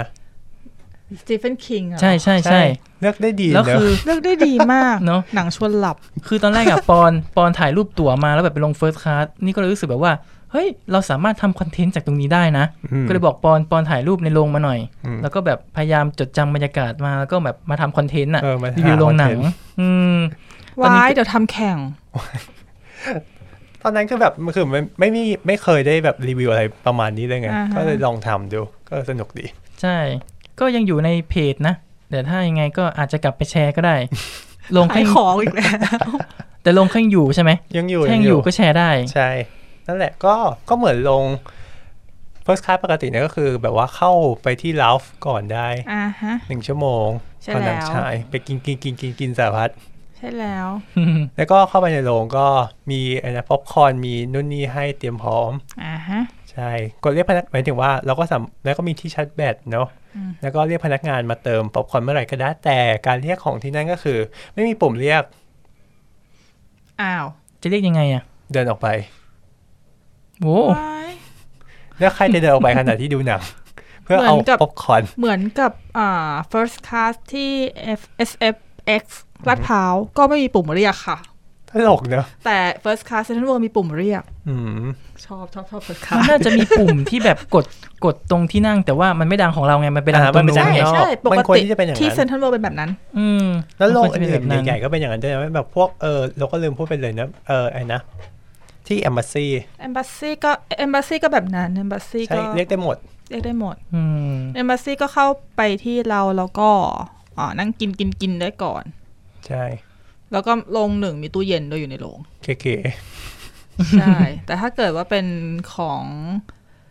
อ่าฮอนด้า ๆอืม ฮอนด้านี่เปลี่ยนมาสามรอบแล้วนะโรงฮอนรู้จักโรงฮอนด้าถูกไหมที่พารากอน อ่าฮะ อ๋อ ก็คือ มันเปลี่ยนมาสามรอบแต่ก่อนมันเคยเป็นบางกอกแอร์เวย์ อ่า ก่อน แล้วตอนแรกสุดที่มันสร้างมันคือโนเกีย โอ้ย เอาตาสกรีน สุดยอด เออเคยได้ยินชื่ออยู่ นะเคยได้ยิน เพราะ สุด นี่ ยอด ดูตั้งแต่โนเกียเลยค่ะ โอ้โห ดู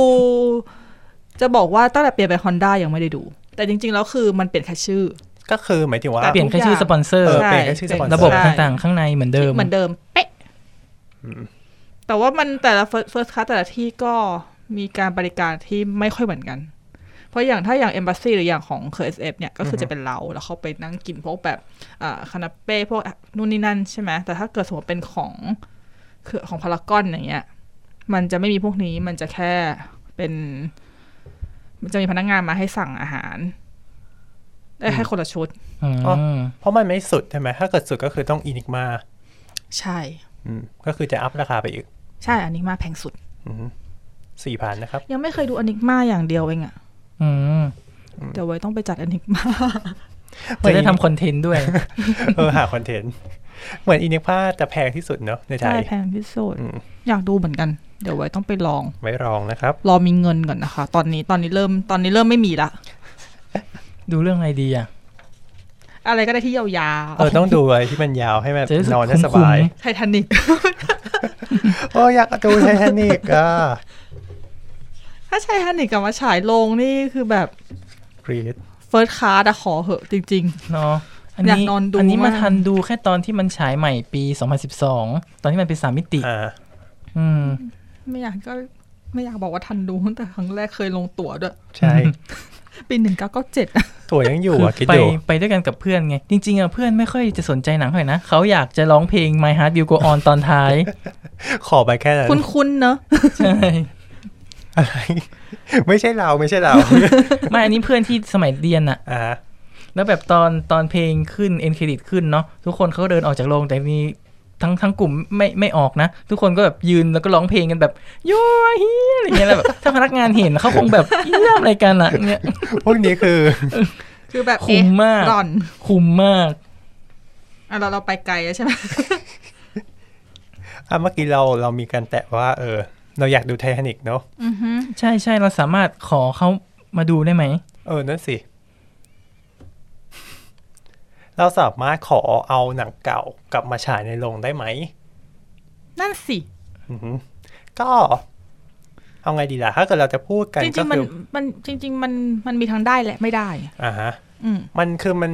มันขึ้นอยู่กับปัจจัยหลายอย่างเนอะ ใช่แล้ว คือคือตัวเราอะสำหรับพวกเราอย่างเงี้ยคือยังไม่เคย แบบว่าขอหนังเอาเข้ามาฉาย แต่เราก็มีแผนว่าเราจะอยากทำนะ ถ้าเกิดสมมติเรามีโอกาสได้ทำแล้วสำเร็จแล้วเราอาจจะ ใช่แล้ว มาเล่าให้ฟังอีกรอบหนึ่งแต่ตอนนี้ก็คือเท่าที่รู้ก็คือว่า ถ้าเกิดสมมติอยากจะลองก็คือไปติดต่อที่ตัวแทนจำหน่ายของค่ายหนังนั้นของหนังเรื่องนั้นๆที่เขาเป็นตัวแทนจำหน่ายอยู่อืมก็ลองติดต่อไปดูแล้ว ก็เดี๋ยวเขาก็ประสานงานเองแหละว่าได้หรือไม่ได้ยังไง ใช่แล้ว แต่มันจะมีข้อจำกัดในบางค่ายและบางเรื่อง อือฮึ ที่อ่าหนังเนี่ย เหมือนเท่าที่รู้มามันจะมีประเภทที่ว่าซื้อขาดมา อ๋อ กับประเภทที่เป็นไฟล์จากเมืองนอกแล้วเข้า อืรอฮึ หัสไอ้พวกเข้ารหัสอ่ะ ก็คือทำใจไว้เลยว่าไม่ไม่ไม่ได้หรอก อือฮึ เพราะว่ามันเข้ารหัสจากเมืองนอกแล้วเหมือนกับว่ารหัสเขาจะรีเซ็ตตลอด อืม มันต้องมีการทำเรื่องขออนุญาต เพราะว่า ก็คือไม่ ย่าง ได้ เช่น ขอแค่ที่ไทยคือต้องไปขอกับที่ ใช่ ต้นสังกัดเลย อางเช่น หนังบางเรื่อง ที่ตอนนี้คือตอนนี้มันเป็นการเอาหนังเก่าๆมาฉายถูกไหมเพราะมันไม่มีหนังใหม่เขาเท่าไหร่ อือหือ นั่นแหละ บางเรื่องก็คือต้องขอเมืองนอก อืม เพื่อที่จะฉายที่ไทยด้วย อืมแต่บางเรื่องก็คือเขามีฝ่ายอยู่แล้วเพราะว่าเขาซื้ ใช่ อ เขา ขาด ซื้อขาด อืมอย่างเช่นแบบว่าของพวกสหมงคลเนอะอย่างเงี้ยก็คือส่วนใหญ่ก็จะซื้อขาด เข้าใจว่าทหารบางคนซื้อขาดเยอะนะ อือฮึ เพราะว่า ใช่ อย่างตอนที่มาทำบุฟเฟ่ต์หนังที่ อ่า เฮา อ่า ก็คือเขาสามารถฉายได้เยอะมากเลย รัวๆเพราะว่า เพราะว่ามันเป็นของเขาอะ เออมันซื้อขาดอ่ะ ใช่ มันไม่เหมือนกับแบบว่าหนังที่บางเรื่องที่แบบอาจจะ ห บนัล็อก ง บัส ให เตอ ญ่ ร์ใหญ่ เออ ๆอย่างเงี้ยมัน ส่วน ต้ ใน อหงแบ นั บ งบล็อกบัสเตอร์ส่วนมากมันต้องขออนุญาตเมืองนอก ใช่แล้วคือหนังพวกเนี้ยก็คือมันจะมีสำนักงานที่ตั้งอยู่ในไทยอยู่แล้ว อ่ะฮะ อือหือก็คือจะมีตัวแทนจำหน่ายอยู่แล้ว ใช่ ก็คื แล้ว เลยไม่จำเป็นต้องมีการซื้อจากตัวแทนอีกทีนึง ใช่แล้ว อืม เรื่องเอกเรื่องการซื้อหนังนี่คืออ่านมาแล้วแบบเยอะมากเลยมันแบบมัน ยุ่มยิ้ม มันหยุมหยิมอะเอออ ม อยากคุยเรื่องนี้แบบละเอียดเหมือนกันนะ แต่ว่ายัง หาของเอ็กเพิร์สก่อนนะ เนี่ย ใช่เราเราต้องขอแบบขอคนที่เอ็กซ์เพรสเรื่องเนี้ยค่ะ แล้วก็ที่เขาสามารถบอกในอะไร รายละเอียด ที่เขาบอกได้ ใช่เพราะเราไม่แน่ใจว่าอะไรที่เรา พูดได้แล้วพูดไม่ได้ เออ เนอะ อาจจะเป็นความลับทางการค้าหรือเปล่า เอออ อะไรอย่างนี้ เรา ใช่ พูดไป ใช่ เดี๋ยวโดนฟ้องปิดรายการ เราก็ต้องขอเซฟตัวเองไว้ก่อน เพิ่งจะแค่ยี่สิบเอ็ด EP เองอย่าลืมอย่าเพิ่งยังไม่อยากรีบปิดนะ โอ้นั่นแหละ อืมไงต่อดี อ่ะเมื่อกี้เราไปถึงเฮ้ยตอนรี EP นี้สั้นเหรอ ดีแล้ว ชั่วโมงครึ่งชั่วโมงยี่สิบเอง คือจริงๆเราอยากเราอยากกลับมาจัดรายการหนึ่งชั่วโมงครึ่งบ้างนะ รู้สึกแบบว่า หลังๆมันนี่แบบสองชั่วโมงอัพทุกครั้งเลยอ่ะ ก็เป็นเพราะอย่างนี้ไหม EP นี้ถึงเลือกมาเป็นห้องอัด เพราะว่ารู้มันจะไม่ยาว ก็อาจจะด้วยมั้ง หรือเพราะกับว่ายาวอยู่ดี ก็ไม่น่า เพ ยาว ราะว่าอุปกรณ์มันดีบรรยากาศดี เออเพลิน ครึ่งชั่วโมงครึ่งเอง เพราะอัด แต่มันยังมีอีกอ่ะน้อง อ่าใช่ มันมี มันมีเรื่องต่อ อ่ะ พูดเลยก็ได้นะ ต่อ พูดเลยก็ได้ ค่ะ อ่ะก็อ่ะเราพูดกันมาถึงเรื่องสองค่ายนี้เนอะหลักๆ มันก็เกิดสิ่งหนึ่งที่เราเห็นได้ก็คือ ปัญหามันกึ่งผูกขาดเนอะ อ่ะฮะ ตลาดผู้ขายน้อยรายก็ได้ อ่า เศรษฐศาสตร์ ก็คือเป็นตลาดผู้ขายน้อยราย ก็คือว่ามันมีปัญหาก็คือเป็นกรณีแบบคอขวดที่ปลายน้ำ ก็คือโรงหนังเจ้าใหญ่ๆมีแค่สองเจ้า อ่าฮะ ในตลาดที่แข่งกัน อืม ซึ่งปัญหานี้มันคือ เป็นยังไงเอ่ย มันทำให้แบบว่าการดูหนังของเรา มันมีความลดลงด้วยส่วนหนึ่ง เพราะว่าเขาจำกัดมาให้แล้ว เขาเลือกมาให้แล้ว ถูกไหม อืม คิดว่าใช่ถ้าเป็นถ้าถ้าเกิดพี่มองในมุมของอ่ะมองในมุมของคนรักหนังทั่วๆไป หรือคนที่ดูหนัง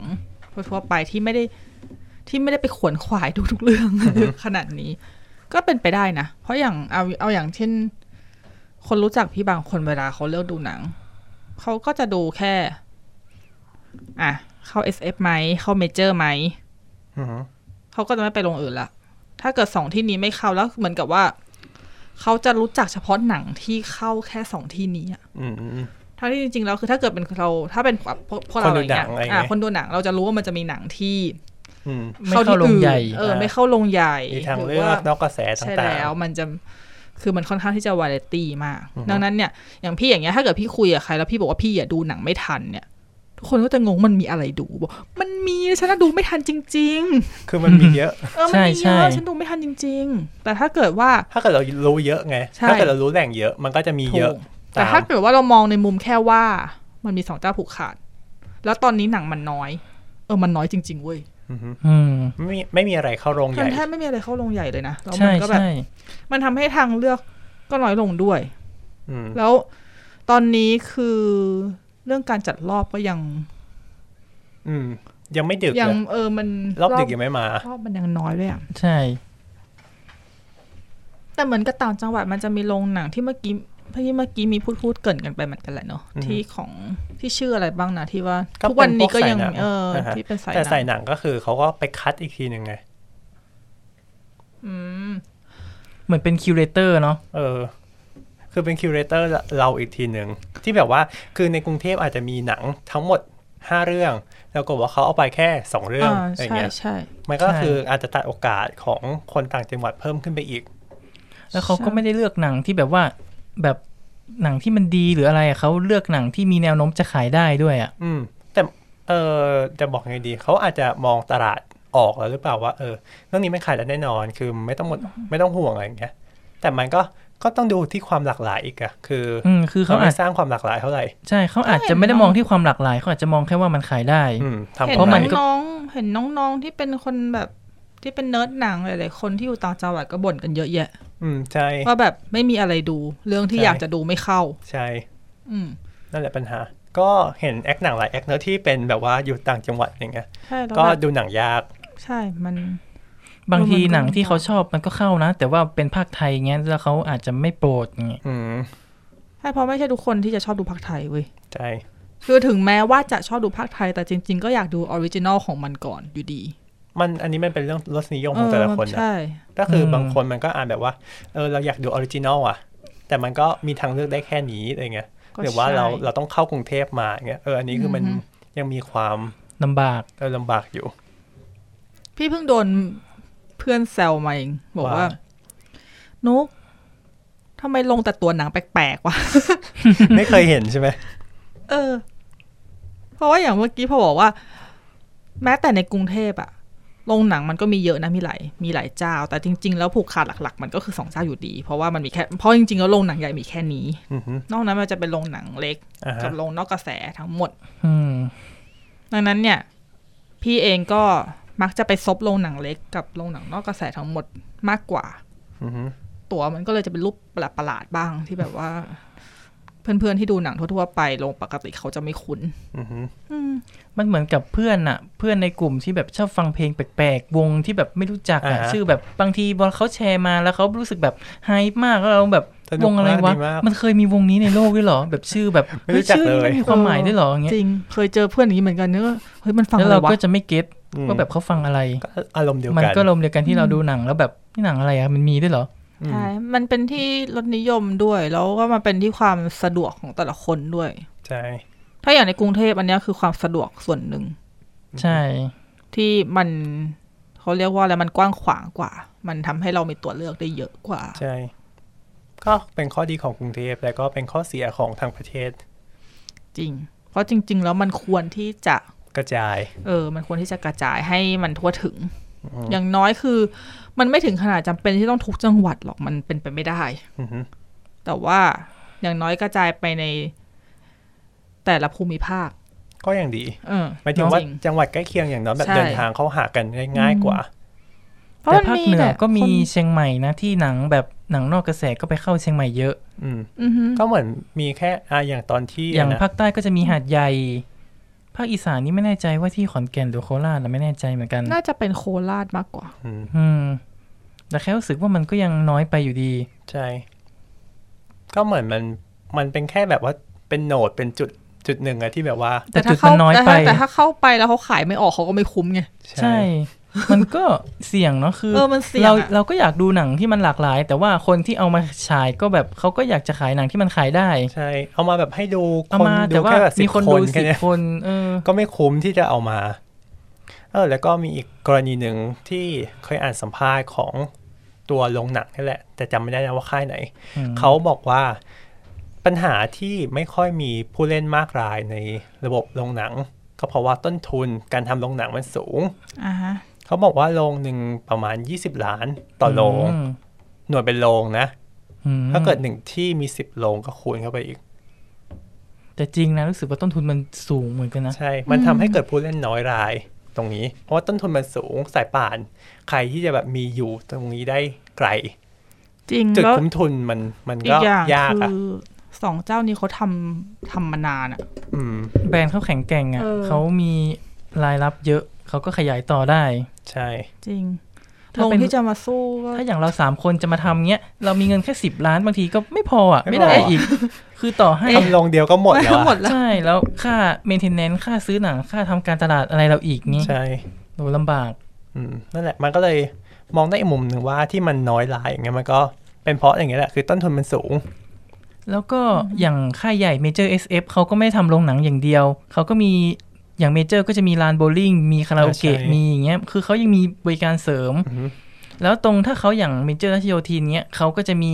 โซนที่ให้ร้านค้ามาเช่า เขาก็จะได้ค่าที่ตรงนั้นอีก อ่าใช่เขาก็คือไม่ได้ทำแค่โรงหนังอย่างเดียวเขาก็ยังทำแบบว่าด้านอสังหาริมทรัพย์ด้วย ใช่แล้วเมเจอร์เขาก็ทำหนังเองก็มี อ่าใช่ ค่ายเมเจอร์ที่ ที่ เขา ร่วม เขา ทุน เขาจะร่วมกับ M Picture มั้งถ้าจะไม่ผิด ใช่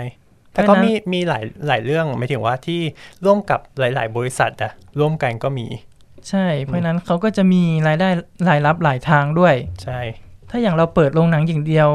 เราก็จะได้แค่โรงหนังอย่างเดียว ใช่ ถ้าเกิดปัญหาอย่างโควิดอย่างนี้เราก็จะไม่มีที่อื่น ในขณะที่ค่ายหนังเขาสามารถเออโรงหนังโรงหนังค่ายใหญ่เขาทำอย่างอื่นได้ อย่างช่วงก่อนหน้านั้นที่เขาขายป๊อปคอร์นไง อือฮึ ที่เขาขายป๊อปคอร์นแบบไป อ่า ส่งอ่ะ ใช่ เขาก็ยังยังได้ตรงนี้อยู่ ใช่ซึ่งพวกรายได้แต่แบบจากอาหารเครื่องดื่มอย่างเงี้ย ภายในโรงหนังอะก็คือมันก็ค่อนข้างจะที่จะ cover เพื่อที่จะการอยู่รอดของเขาเหมือนกัน เพราะเหมือนเหมือนเขาตั้งมาเพื่อให้มัน cover ไหม ใช่ เพราะว่า ใช่ มันตั้งมาสูงมาก ใช่เขาตั้งมาสูงเพื่อที่จะ ใช่ ให้มันแบบ support กับ อือฮึ รายได้ของเขา แล้วก็อีกอย่างหนึ่งคือไอ้นะไปอ่านเจอมาในตัวเออแบบแสดงรายงานข้อมูลประจำปีของเมเจอร์ นี่คือต้องไปว่าหาข้อมูลแบบงบการเงิน แต่อันนี้เป็นข้อมูลเขาเรียกนะข้อมูลสาธารณะ เปิดเผย ใช่ไหม เป็นข้อ ใช่ มูลสาธารณะเราไม่ได้แบบว่าหยิบมาเฉยๆ ก็คือว่าคือตัวเมเจอร์อ่ะ มันก็จะมีเอ่อที่เมื่อกี้บอกไปนะว่าทำร่วมกับบริษัทอื่นๆ เพื่อที่จะทำหนังอะไรอย่างเงี้ย ใช่ อือฮึมันก็มีหลายบริษัทที่แบบว่าถือหุ้นแบบ 20 30 40 อย่างเงี้ยไล่ไป ซึ่งตรงนี้มันก็กลายเป็นมองว่า อันนี้คือเรามองเองนะ ไม่ได้ระบุในรายงานนะ ก็คือพอโรงหนังเข้าไปลงทุนอย่างเงี้ยทำให้หนังนั้นสามารถอยู่ได้นานขึ้นในโรง นั้น อืมงี้นี่เอง มีตัวอย่างคู่กรรม คู่กรรมฉาย เอ็มเตอร์ตี้นาย อ่าฮะแล้วก็มีอีกสักเรื่องหนึ่งจำชื่อไม่ได้ ขอเช็คแป๊บนึงเพิ่งดูวันนี้เอง ส่วนใหญ่ที่จะเป็นค่ายเอ็มเตอร์ตี้นายกับเอ็มพิกเจอร์นี่ใช่ไหม ใช่ใช่แป๊บนึงนะขอเช็คก่อน อืมใช่ใช่ถ้าหนังค่าย M Picture อ่ะเหมือนกับว่าเขาจะมีอำนาจต่อรองของโรงเมเจอร์ได้ได้จำนวนได้จำนวนรอบฉายเยอะกว่า อ๋อใช่เออตอนนั้นมันมีหนังสามเรื่องเข้าพร้อมกันก็คือพี่มากพระโขนง คู่กรรมแล้วก็ โกกามแล้วก็เออออฟวิเวียน เอาไปเล่นหนังต่างประเทศที่ อ่าฮะ ทอมครูซเล่น ใช่ก็คือสามเรื่องนี้เข้าในช่วงเวลาเดียวกัน อือหือ อือฮึอ่ะพี่มากอย่างเงี้ย อยู่ได้ยาวอยู่แล้ว เพราะว่าหนังเขาอันนี้ป๊อปปูล่าเนอะ ใช่ อืม ก็อยู่ได้ 17 สัปดาห์ ยาวมากทำรายได้ไปสูงมาก สูอืองหือ มาก ส่วนคู่กรรมเนี่ยอยู่ได้ 7 สัปดาห์ออบบิเวียนอยู่ได้ 5 สัปดาห์ ทั้งทั้งๆที่เป็นหนังใหญ่เหมือนกัน ใช่และรายได้อ่ะ คือตอนช่วงสัปดาห์ที่ 4 อ่ะ คู่กรรมรายได้น้อยกว่าออบบิเวียน อือฮึ อือฮึแต่ เขายังอยู่ เขา ล ยัง งอยู่ ต่อได้ ลงต่อได้แต่ออบบิเวียนไปก่อน ไปก่อนอ่ะ อือหืออันนี้ก็คือเป็นมองได้ว่า คือการที่พอลงหนังมาร่วมทุนก็ทำให้อยู่ได้ยืด มั ขึ้ น น ซื้อพื้นที่อ่ะ ใช่ใช่อันนี้คือข้อมูลจาก TDRI นะครับ อืม TDI คืออะไรนะ สถาบันวิจัยเพื่อการพัฒนาแห่งประเทศไทย อืมโอเค นั่นแหละก็มันก็เป็นข้อสังเกตหนึ่งที่ เออถ้าเกิดสมมติว่าเราเป็นคนที่เป็นค่ายหนังเล็กๆ หรือว่าตัวเดียวๆอย่างเงี้ย คือเราจะไปสู้อะไรกับเขาได้ อำนาจต่อรองเรา เออ น้ เอา อย ต่อด้านอำนาจต่อรองเราน้อยมาก แล้วก็ถ้าหนังเราอ่ะมันไม่เด่นหรือแบบมีแนวโน้มจะขายยากเนี้ยโรงหนังเขาก็ไม่ค่อยอยากดีลเนาะ ใช่ เพราะไม่งั้นเขาก็ขาดทุน ใช่ แทนที่เขาจะไปโปะให้โรงที่มันรอบฉายที่มันทำทำขายที่นั่งได้เยอะกว่า ถูกต้อง นั่นแหละ ก็เหมือนเดี๋ยวนี้เนอะหลาย ๆ เรื่องก็เลยหายไปตั้งแต่อาทิตย์แรก เนาะช่วงก่อนโควิดนี่หนังเข้าแบบอาทิตย์ต่ออาทิตย์แล้วแบบเยอะมากบางเรื่องอยู่ไม่ทันก็คือไปเลย เออ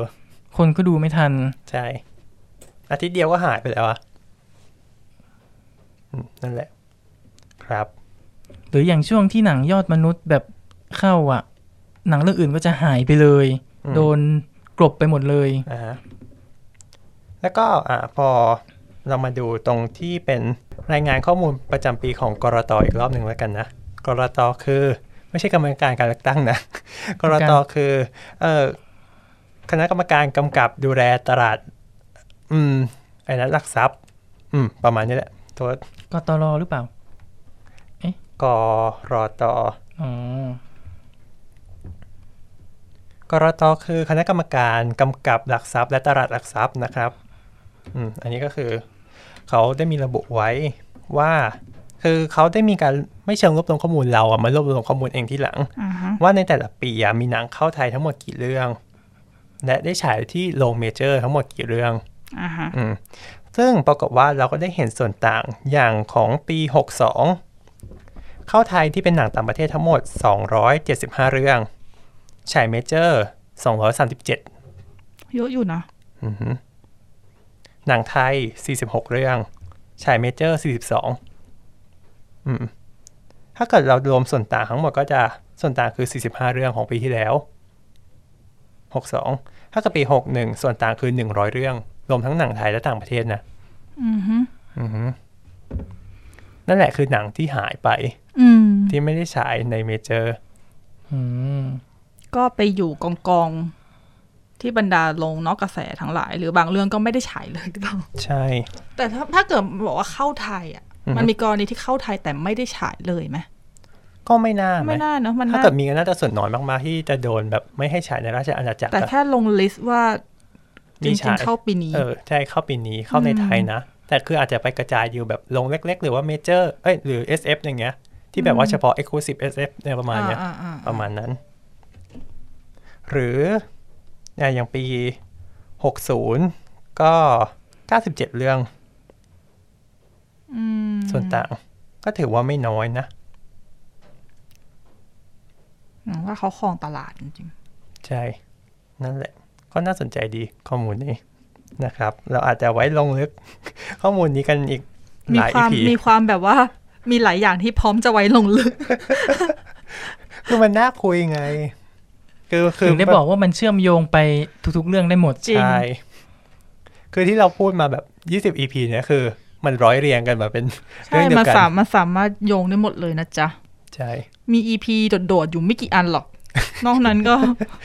คุกครี นอกนั้นก็จะวนๆ อยู่ในแถวๆเนี้แหละ อืมอันนั้นแหละ พอพ่อพูดถึงโรงหนัง มันก็เลยลามไปอีกเรื่องหนึ่ ง ที่เกี่ยว จะโดนฟ้องไหมเนี่ย ไม่สิ ที่มันเกี่ยวกับโรงหนัง และมันอยู่คู่กับโรงหนัง อ่าฮะ ก็คือเอ่อเพลงสรรเสริญพระบารมี อือฮึ อืม อืมซึ่งถ้าเกิดณปัจจุบันเนอะก็คือมีการเปิดก่อนที่จะฉายหนัง ใช่แล้ว อือหือแต่เมื่ออดีตมันเคยฉาย มัน หนัง เคย มันเค เคยรดิต เปิดทีหลัง อือหือก็คือหนังเครดิตเอ็นเครดิตจบเนอะ อ่าฮะ แล้วค่อยเปิดเพลง แล้วค่อย สรรเสริญ ปิดใช่ อือหือแล้วเปิดว่าทำไมถึงเปลี่ยนนะ เหมือนไม่มีคนสนใจปะหรือคนลุกออกจาก ใช่ โรง คน แล้ว จะลุกออกจากโรงก่อน แล้วมันเหมือนมันเลยมันเลยมันเลยเขาเรียกว่าอะไรอ่ะ ดูไม่มีความสำคัญเหรอ อืม เหมือนกับผิดคำเหมือนกับผิดแบบแผนอ่ะ อืม เพราะถ้าเกิดว่าเราเท้าความไปจนถึงเพลงสรรเสริญเนี่ย อ่าฮะ เพลงสรรเสริญมันคือ เพลงสรรเสริญคือ ก็ก็มีไว้สรรเสริญ อ่าฮะ ตรงตรงวัตถุประสงค์ อ่าฮะ ใช่แล้ว แล้วก็ อ่าเขาเรียกว่ายังไงดีล่ะ มันเป็นเพลงที่เป็นเพลงที่มีความสำคัญต่อการแสดงสดุดี ถูกไหม แต่ว่าแต่ก่อนอะแต่ก่อนเมืองไทยเราไม่มีเพลงสรรเสริญ อ่าฮะ แต่ก่อนเมืองไทยเราอย่างเช่นอ่ะสมมติเวลาคิงจะไปไหน อือหือ ก็คือจะใช้ ม ม หา หา เริ เริ่ม ง มหา จะ ชัย ใช้เออจะ เอ๊ะ มัน มหาฤกษ์ มัน ก่อน จะ ใช่ไหม มันจะเป็นแตรเป็นอะไรพวกเนี้ย อือหือ แล้วพอดีอ่าจุดเปลี่ยนเนี่ย ก็คือตอนที่รอห้าประพาสยุโรป อืม แล้ว คือตอนนั้นน่ะอ่า ที่อังกฤษ อือหือ ใช้เพลง God Save the King อ๋ออ ม ในการในการเปิดในการบรรเลงเวลา อ๋อตอนนั้ กัน คือยังเป็นคิงอยู่เนาะ ใช่ในในในเวลาที่ก ประ ษัตริ ธาน ย์เสด็จ อือฮึ แล้วพอเออเวลาเราห้าประพาสไปที่ยุโรปเนี่ย ทหารอ่ะเขาก็เข้าใจว่าถ้าเป็นคิงเขาก็จะบรรเลง God Save the King อ๋อ แต่พอดีว่า มันมีความรู้สึกว่าทำไมเราถึง ไม่มีเป็นของตัวเอง เออทำไมเราถึงไม่มีเป็นของตัวเอง อ๋อคือสมมติแบบว่าถ้าเกิดท่านไปแล้วก็คือแบบต้องมีเพลงประจำ อ่า ของประเทศอะไรอ ใช่ ย่าง โด งี้ ยที่จริง ๆ แล้วคือ เราไม่ได้อยากจะบรรเลงเพลงที่เป็นของกษัตริย์พระองค์อื่น อ่าฮะ เราควรที่จะมีเพลงของเราเอง อืม หลังจากนั้นก็เลยมันก็เลยเกิดเพลงสรรเสริญพระบารมีขึ้นมา แต่พอดีว่า อ่าไอ้เรื่องไอ้เรื่องที่มาเปิดในโรงมหรสพอะจริง ๆ แล้วมันมีตั้งแต่สมัยรห้าแล้วแหละ เพราะว่าโรงมหรสพมีตั้งแต่สมัยรห้า อืม แต่กฎหมายเพื่อนเพิ่งจะมา ใช่ มา แต่ บัญญั อ่ะ ติ ใช่แต่แต่ว่าสมัยก่อนอะเปิดเป็นลักษณะของอ่าแบบแผนเป็นเขาเรียกว่าอะไรอะประเพณีให้แบบ เป็นจารีต เอ นะ อเป็นจารีตเหมือนกับว่าไม่ได้แบบไม่ได้เชิง จริง เมือง จัง คับอะไร อ่าฮะ ก็คือแค่ว่าเออเพื่อสะดุดี อือฮึ แต่ว่ากฎหมายเพิ่งจะมาออกตอนช่วงจอมพลปอ อ่าถูกต้อง ก็คืหลังเปลี่ยนการเปลี่ยนแปลงการปกคร ก็ อง คือว่าพอตอนสมัยจอมพลปอนเนอะมีการออก รัฐนิยม เป็นเอ่อพระราชบัญญัติวัฒนธรรมแห่งชาติปี รั สอง ฐนิ สี่ ยมก่อนค่ะ อ๋อเหรอ ใช่แล้ว อ่ะเชิญ รัฐนิยม รัฐนิยมปี 2482 อือฮึ อ่าว่าด้วยรัฐนิยมเนี่ยก็คือมันเป็นระเบียบที่เหมือนกับเป็นกฎหมายในสมัยนั้นที่ออกมาให้คนไทยอ่ะปฏิบัติตามเพื่อที่จะพัฒนาให้เราเป็นชาติอารยะถูกต้อง ที่แบบเปลี่ยนคำนำเปลี่ยน อ่า คำทักทายเป็นสวัสดี ใช่ใช่ครับกิน ทั้ง ผัด เปลี่ยน ไทย ชื่ออ อะไรอย่างนี้กันใช่ไหม เสื้อใส่อะไร อ่าใส่สวมหมวก อืม หรืออะไรอย่างนี้ห้ามแบบอ่าเขาเรียกว่าห้ามนุ่งโจงกระเบน อืม อะไรประมาณนั้นอะไรพวกเนี้ยแหละอกิน ย่าง ผั เงี้ ด ย ไทยอะไรอย่างนี้ใช่ไหม พวกเนี้ยพวกเนี้ยคือพวกเนี้ยคือคือรัฐนิยม อือฮึ ส่วนข้อของอ่าโรงมหรสพเนี่ยก็เป็นหนึ่งในรัฐนิยมที่ว่าด้วย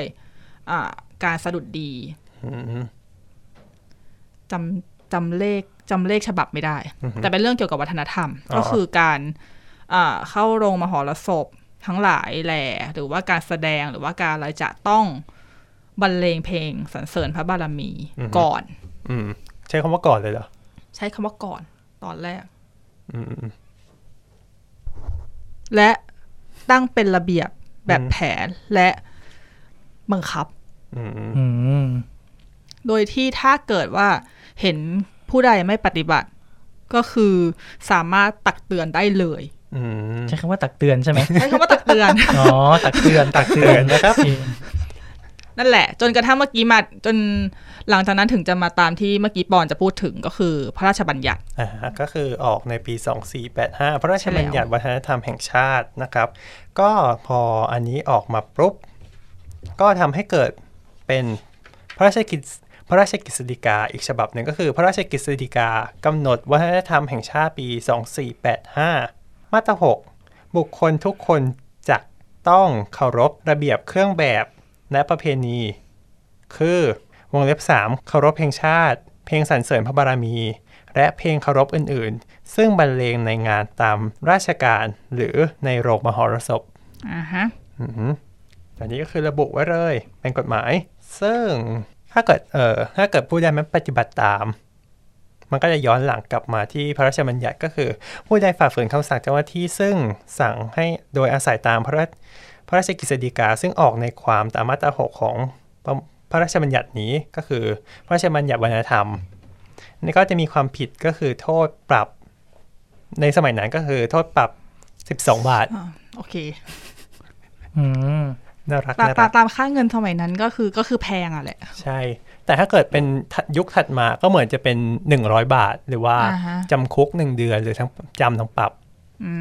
ม อือหือซึ่ง อันนี้ก็คือมีการบังคับใช้มาเรื่อยๆ จนกระทั่ง มีพระราชบัญญัติ วัฒนธรรม 2553อือหือซึ่งพระราชบัญญัติเนี้ยทำให้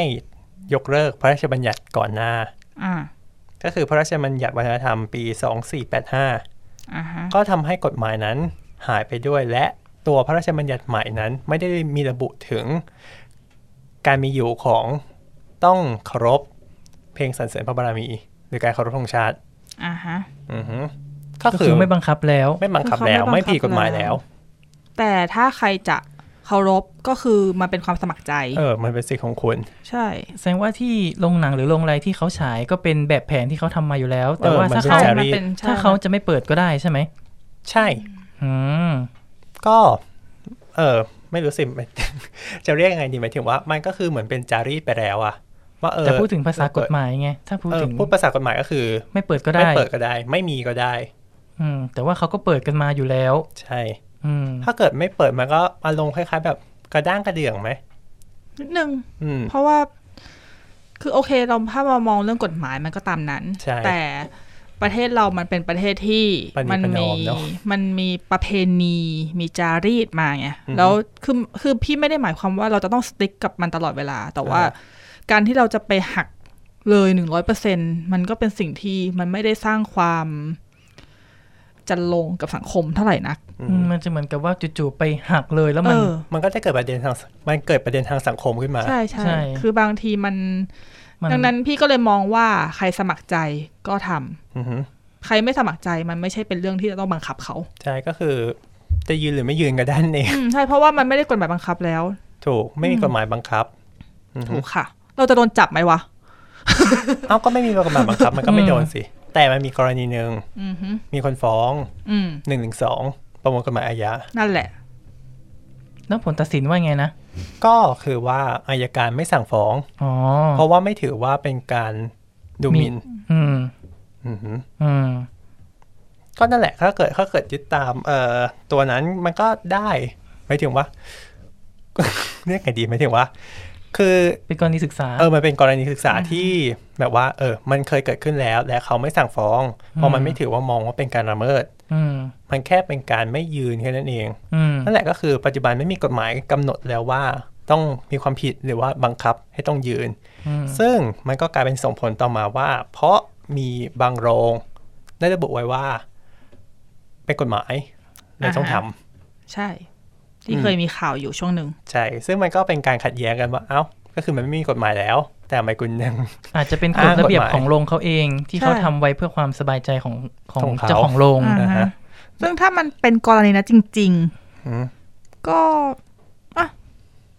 ก็ก็ก็แล้วก็แล้วแต่อะก็คือจริงๆแล้วบางทีมันเขาเรียกว่าอะไรวะกดคนหมู่มากมั้ง อืม ประมาณนั้น อืม เพราะเขาคงไม่อยากมีปัญหาอย่างนี้หรือเปล่า ใช่ เพราะเขาก็เป็นแบบเขาเป็นโรงหนังค่ายใหญ่เงี้ยถ้าเกิดเขาทำอะไรไปที่แบบมันขัดใจคนเงี้ยมันก็จะมีโอกาสเสี่ยงที่เขาอาจจะแบบเสียลูกค้า อืม แล้วมีเสียลูกค้าหลักด้วย อืมเขาก็คงอาจจะแบบพยายามพยายามทำกฎระเบียบที่มันประนีประนอมทุกฝ่ายอะแต่ อืม อาจจะแค่แบบว่ามันก็ยังดูแปลกอยู่ดี ใช่ ในมุมกฎหมายอะดูแปลกที่แบบว่ายังยังคงทำอยู่ แล้วก็แบบทำให้เกิดมีดราม่าหรือว่าปฏิกิริยาที่แบบแปลกๆที่ ที่ทางลงกระทำออกมา ใช่ อืม นั่นแหละ ว่าพออย่างที่บอกเนี่ยพอพระราชบัญญัติวัฒนธรรมแห่งชาติปี 2553 ออกปุ๊บ มันก็ไม่มีในส่วนนั้นอยู่แล้ว อืม ที่กำหนดว่าห้ามไว้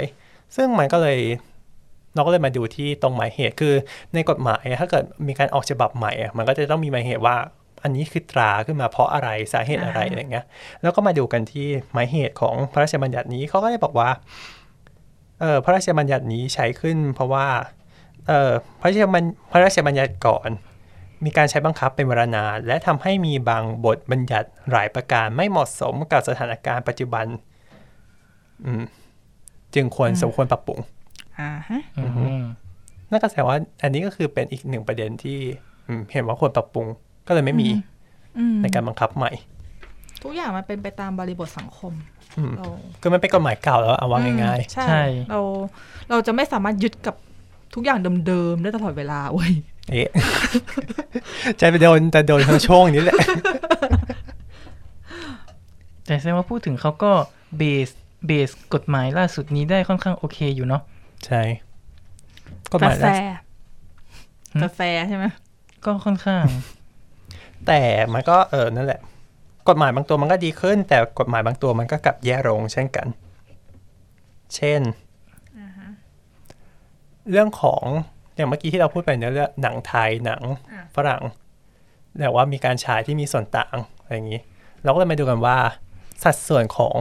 หนังไทยกับหนังต่างประเทศอะ อืม มันมีเยอะมีน้อยแค่ไหน อืม นั้นมีการกำหนดไหม ซึ่งตามกฎหมายอ่ะย้อนกลับมาอีกครั้งหนึ่งที่พระราชบัญญัติภาพยนตร์นะครับ ให้คำนิยามคำว่าภาพยนตร์ไทยไว้ว่า ภาพยนตร์ที่ใช้ภาษาไทยหรือใช้ภาษาท้องถิ่นของประเทศไทยทั้งหมด หรือส่วนใหญ่ของบทภาพยนตร์ต้นฉบับสำหรับการแสดงภาพยนตร์และเจ้าของลิขสิทธิ์เป็นผู้มีสัญชาติไทย อ่าฮะ อือหืออ่ะเรามาดูต่อ เจ้าของลิขสิทธิ์ต้องมีสัญชาติไทย ใช่ อืม อ่ะเรามาดูกันต่อที่ในส่วนของคณะกรรมการภาพยนตร์และวิดีทัศน์แห่งชาตินะครับ ตองเอ่อมาตรา 9 คณะกรรมการมีอำนาจหน้าที่ดังต่อไปนี้ วงเล็บ 5 ออกประกาศกำหนดสัดส่วนระหว่างภาพยนตร์ไทยและภาพยนตร์ต่างประเทศที่นำที่จะนำออกมาฉาย ในโรงภาพยนตร์ตามวงเล็บหนึ่งของบทนิยามคำว่าโรงภาพยนตร์ในมาตราสีอืม ก็คือว่าต้องกำหนดสัดเอ่อต้องกำหนดสัดส่วนของหนังไทย กับหนังฝรั่งกับหนังต่างประเทศ อ่าฮะ อือฮึซึ่งพระราชบัญญัตินี้ออกตั้งแต่ปี 51 จนถึงปัจจุบันยังไม่มีการกำหนดสัดส่วน อ่ะเอ้าเหรอ อืม มีการละเลย ค่ะ อ้าว ถ้าละเลยเราสามารถฟ้องเจ้าพนักงานได้ไหม ว่าละเลยหน้าที่ ก็อาจได้แต่ อืมอืมก็อาจได้คือมันมีก็มีคนเรียกร้องอยู่แหละเรื่องของ ให้มีสัดส่วนสักที อืม แต่ก็คือนั่นแหละ คือเขาระเลยไม่กระทำปล่อยปละระเลยนะตรงนี้คือเหมือนไม่เห็นกฎหมายข้อนี้ว่า เออ คุณมีหน้าที่ต้องออกกำหนดสัดส่วน ระหว่างหนังไทยกับหนังต่างประเทศ อย่างปีล่าสุดเท่าไหร่นะหนังทั้งหมดที่เข้าโรง 200 กว่าเรื่อง แต่หนังไทย 40 กว่าเรื่องใช่ไหม ใช่ โหประมาณสี่ แต่ ประมาณ ถ้อง 1ต่อ7เลยมั้ง แต่ถ้ามองจริง ๆ หนังไทยที่ผลิตจริง ๆ อ่ะ มันเยอะขนาดไหน เคยเช็คในวิกิพีเดียประมาณ ห้าสิบกว่าไหม ในช่วงประมาณ 2 ปีจะไม่เกิน 60 อืม มีปีหนึ่งประมาณ 60มั้งปีประมาณ 5 51 จะประมาณ 60 อือฮึ ห้าสองประมาณเออหกหกหกหนึ่งเนาะหกหนึ่งห้าหกหนึ่งนี่หกสิบ อือฮึ หกสองจะประมาณห้าสิบแปด อือฮึ มันจะไม่ค่อยถึงหกสิบ อือฮึนั่นแหละก็อย่างที่เราเคยคุยกันในอีพีหนังไทยเนาะ แล้วที่ยิ่งได้ฉายในโรงก็จะเหลือประมาณสี่สิบกว่าใช่ไหม ใช่มันก็น้อยลงไปอีก ใช่ ก็อ่าถ้าเกิดสมมติเรามาดูสัดส่วนจากข้อมูลก่อนหน้านี้นะที่เรามีสัดส่วนหนังไทยของเมเจอร์นะ เป็นคิดเป็น 17.95% จากจำนวนหนังทั้งหมดที่เข้า ใช่ ในหนึ่งปี สิบเจ็ดก็จะประมาณหนึ่งในหก อือหือเท่านั้นเอง อืมก็คือประมาณว่าในหนังหกเรื่อง จะมีหนังไทยหนึ่งเรื่องอีกห้าเรื่องจะเป็นหนังฝรั่ง ใช่ เป็นหนังต่างประเทศ ใช่ เออหนังต่างประเทศ ซึ่งสัดส่วนเนี้ยมันถ้าเกิดตามตามข้อมูลของเมเจอร์อะคือมันจะอยู่ที่เฉลี่ยที่ประมาณ 23ถึง16เปอร์เซ็นต์ อือฮึ ในแต่ละปีนะ รวมๆเฉลี่ยกันนะ คืออยู่ อืม ในเกณฑ์ประมาณนั้น อืม คือไม่สูง ใช่ แต่ถ้าเกิดว่าจำนวนหนังไทยมันไม่ได้เยอะอยู่แล้วอะ มันไม่ได้ มัน ส่งเสริมด้วยปะ อืม เราก็ต้องย้อนกลับมามองที่ ใช่ ว่าแบบเขาไม่ได้ส่งเสริมหนังไทยด้วย ใช่ ต่อให้แบบว่าไม่ได้มีการกำหนดสัดส่วนหรืออะไรก็ตาม แต่การผลิตอะต่อปีมันมันก็น้อยอยู่แล้วไง อือฮึ ดัง เหมื นั้ อน น แน ต่อ ว ให้ โน้ม เขาแบบ เหมือนแนวโน้มจะน้อยลงด้วยนะ อืม จริง เพราะเหมือนหนังไทยก็ก็เริ่มจะผูกขาดที่ค่ายหนังเหมือนกัน ตอนนี้ค่ายหนังที่ทำหนังไทยนี่มันมีอะไรบ้างนะที่หลัก GDS Five Star เอ่อสหมงคล M Picture ๆอือฮึ Mono Film อืมอืมอืม แต่ส่วนใหญ่ก็ต้องเป็นค่ายใหญ่ ๆ เหมือนกัน เนาะ อย่างปี 59 รู้สึกว่าจะน้อยที่สุดเลย สัดส่วนหนังไทยในโรงเมเจอร์นะ คือ 13.65เปอร์เซ็นต์ น้อยมากเลยนะนั่นมีไม่กี่เรื่องเอง น้อยมากๆ34เรื่อง โอเค อืม แต่ก็รู้สึกว่าช่วงยุคห้าสิบปลายๆอะหนังไทยจะน้อย แล้วช่วงนั้นหนังฝรั่งก็เข้ามาตีตลาดเยอะมาก คือหนังฝรั่งเขาเดือบคุณภาพอะไรคือเขามาเข้ามาเยอะมาก แต่ก็มีอยู่ปี ปกติ สองปีที่แบบว่าช่วงปีห้าสี่กับห้าห้าอันนี้ถือว่าเยอะนะ ขึ้นมา ใช่ใช่ถ้าเป็นห้าสิบต้นๆน่ะ จะเป็นยุคบูมของหนังไทย อืมก็อันนั้นคือขึ้นมาเป็นสี่สิบสามเปอร์เซ็นต์ แต่ช่วงนั้นหนังไทยเข้าเยอะมาก อืม พวกนั้นมีปีอะไรบ้างมีเรื่องอะไรบ้างจำไม่ได้ ถ้าเป็นห้าสี่ห้าห้าห้าห้าจะเป็นพี่มากห้าสี่นี่ ถ้าเอห้าสี่จำได้ห้าสามมีกวนมืนโฮ อืม ช่วงที่หนังแบบรอมคอมกำลังบูมอ่ะ เออใช่ช่วง GDH G ตอนนั้นเป็น G GTH JTH ใช่ใช่แล้วหนังรอมคอมอาจจะบูม อืม เขาจะ เออ สร้าง สาม หนัง สามปีนั้นน่ะคือคือมียอดเปอร์เซ็นต์ก็คือสี่สิบสามเปอร์เซ็นต์ทั้งสามปีเลย ปีห้าสามจนถึงปีห้าห้า แต่พอหลังจากนั้นมันกับมันก็ ดับลง ใช่ พอคนมันทำเยอะมันก็เริ่มเกลือมั้ง อืม แต่พี่กลับมองว่าช่วงหลังๆ เหมือนรู้สึกหนังนอกกระแสไทยเยอะขึ้นนะหรือหรือหรือเป็นเพราะฉันดูเยอะขึ้นเองวะ อาจจะดูเยอะขึ้นเอง เออ รู้สึกว่ามันก็เยอะขึ้นแล้วมันมีความ มัน รู้สึกว่า เหมือนหนังนอกกระแสมีที่ที่ยืน เออ เพิ่มขึ้น อ่าฮะ จริง พอมันมีอินเทอร์เน็ตเงี้ยมันก็มีการตลาดเพิ่มขึ้นคนก็รู้จักเพิ่มขึ้น อืมจริง สมัยก่อนหนังนอกกระแสคงแบบต้องปากต่อปากอย่างเดียว อือฮึ แต่สมัยนี้มันมีโซเชียลมันบอกต่อได้ ใช่ อือฮึ ดูเยอะขึ้นอย่างมีนัยสำคัญ อ่าฮะแต่เราไม่มีข้อมูลในส่วนของแบบว่าลงนอกกระแสไงว่าแบบมีหนังไทยที่แบบฉายได้เท่าไหร่บ้าง ใช่ แต่ถ้าเกิดวัดตามส่วนต่างนะ อย่างปีที่แล้วอะหนังไทยส่วนต่างก็มีแค่สี่เรื่องเองนะ อืม ส่วนต่างที่ไม่ได้เข้าลงเมเจอร์อะ อืม อืม อือฮึที่เข้าไทยแต่เออฉายในไทยแต่ไม่ได้ฉายเมเจอร์ มีแค่สี่เรื่องเอง ปีก่อนหน้านั้นก็แปดเรื่อง อืม ก็ถือว่ามันดูไม่ได้เยอะมาก เป็นไปได้ เพราะว่าอย่างนี้แสดงว่าหนังเก่าที่เอามารีฉายเขาไม่นับถูกไหม ไม่นับไม่นับ อืม จะนับเฉพาะหนังใหม่ เพราะถ้าหนังถ้าเกิดนับหนังเก่าที่มันรีฉายมันมันมันจะค่อนข้างเยอะเหมือนกันนะ อืม ปีที่แล้วก็มีเนาะที่เขา อืม ฉายตรงลีโดกับลีโด อ๋อ ใช่ไหม ใช่ ปีนี้ก็มี ค่อยค่อยค่อยค่อยๆทยอยเข้ามาแล้วใช่ ขนาดนี่เราคุยเรื่องโรงหนังมาเยอะมีความรู้สึกว่าโรงหนังมันเขาเรียกว่าอะไรวะจริง ๆโรงหนังมันเป็นสเปซที่ ที่คนสามารถเข้าถึงได้ง่ายที่สุดนะ อือฮึ แต่ว่ามันก็มีหนังหลายส่วนที่มันยังมันยังไม่เข้าไม่เข้าไม่เข้าเกณฑ์ที่จะเข้ามาอยู่ในสเปซนี้อะ หรือบางทีอยากเข้าแต่เข้าไม่ได้ เออ อ่าใช่ หรืออีกทางหนึ่งคือราคาตั๋ว อืม ใช่นี่ก็มองอยู่เหมือนกันนะว่า พอมันมีคู่แข่งน้อยอะ่ะ มันก็ไม่ค่อยแข่งขันกัน ถูก แบบเท่าไหร่อ่ะ อือฮึ แล้วมันแล้วเนี่ ก็ ย เลยขายโคตรแพงเลยอย่างนี้ถูกปะ ใช่ ใช่ แล้วการบริการก็เหมือนกับว่าไม่ได้พัฒนาแบบแบบก้าวกระโดดขนาดนั้นอ่ะ อือฮึ เหมือนแบบมันช้า อ่ะอันนี้ข้อมูลจาก TDRI เหมือนกัน คือเขาบอกว่า คือด้วยความที่มันมีผู้แข่งน้อยราย มันทำให้แบบว่าการแข่งขันทางด้านราคา มีน้อย ไปแข่งขันด้านทางด้านความสะดวกสบาย คุณภาพจอ ใช่ คุณภาพอื่นๆ เสียง ระบบ จริง ที่นั่ง ไปแข่งขันทางด้านนั้นแทน อืม ไม่ได้แข่งขันที่ราคา ส่วนตัวเคย พูด คิด ถึง นะ พูดถึง เคย เรื่อ คิด ง แบ รา บแบ คา บเคยคิดเหมือนกันนะว่าแบบว่าจริง ๆ แล้วสองเจ้านี้เขาอาจจะหัวกันในการขึ้นราคาตั๋วก็ได้แบบพอมันขึ้นก็ขึ้นพร้อม ๆ กัน อ่าฮะ อะไรอย่างเงี้ย แต่เขาไปแข่งอย่างอื่นแทนนะ แต่หมายถึงว่าราคาตั๋วเขาแบบขึ้นพร้อม ๆ กัน อือฮึ พอขึ้นพร้อม ๆ กันคนก็เลยรู้สึกว่า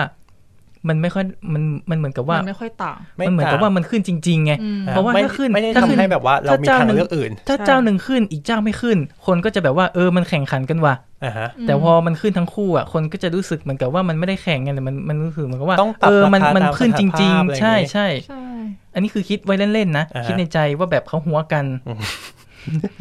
แต่มันขึ้นเนียนๆมากเลยนะเอาจริง ใช่แล้วมันขึ้นสองเจ้าไง มันจะไม่มีว่าขึ้นเจ้าเดียวไง แต่พูดถึงเรื่องราคา พี่กำลังสงสัยเรื่อง เขามีอะไรควบคุมราคาตั๋วปะ ไม่มี ไม่มีใช่ไหม ใช่ ไม่น่าล่ะ ไม่น่า คือ ล่ะ เออยังไงดีล่ะภาพยนตร์ไม่ใช่เออสินค้าควบคุม อ่าฮะ มันเป็นสิ่งบันเทิงที่คุณเลือกเอง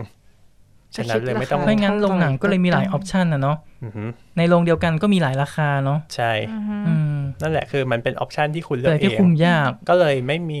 ก็คือไม่มีอะไรการไม่มีควบคุมการควบคุมราคาเกิดขึ้นเพราะมันไม่ใช่สินค้าควบคุม อื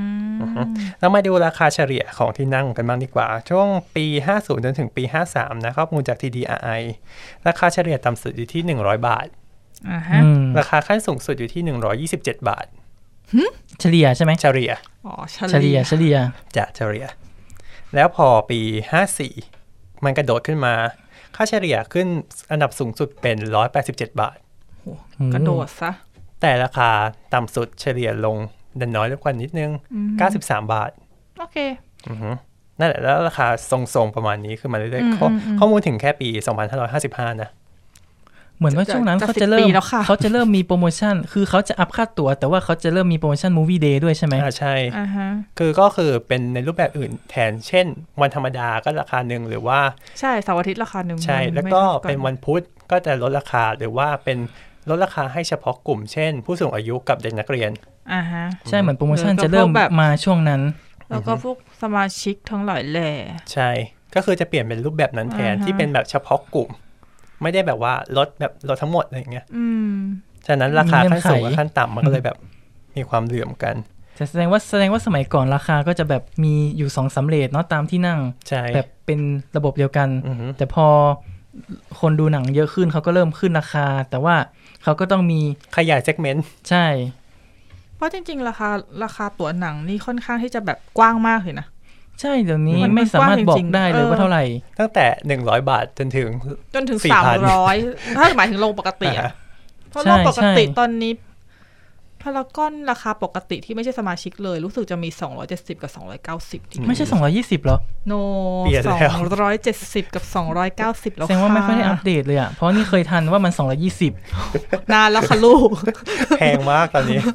อืม คือถ้าเกิดว่าดูราคาเต็มคือคือเหงื่อตกอะ ใช่ เรื่องหนึ่งกับโรงธรรมดานะ อือฮึ อันนี้คือยังไม่ได้พูดถึงโรงระบบ ระบบ อ่าฮะ นู่นนี่นั่น แล้วยิ่งวันวันเสาร์อาทิตย์ด้วยนะ ใช่ อันนี้ อืม อันนี้คืออันนี้คือเพดาน เท่าที่เจอตอนเนี้ยคือสองร้อยเก้าสิบหรือมันแพงกว่านี้แล้วว่าเอาจริงๆก็ไม่ได้ดูราคานี้นานแล้วเหมือน อ่า กัน ฮะ อ่าแล้วถ้าเกิดสมมติเรามาดูว่า ค่าตั๋วมันแพงนี่คือมันแพงยังไงบ้าง อืม ถ้าเกิดสมมติเราดูแค่ราคานะ อันนี้ข้อมูลปี 53 นะ ปี สิบ 53 ปี เลยนะ แล้วนะคะ ใช่ เรามีข้อมูลล่าสุดแล้วอันนี้เท่าที่รู้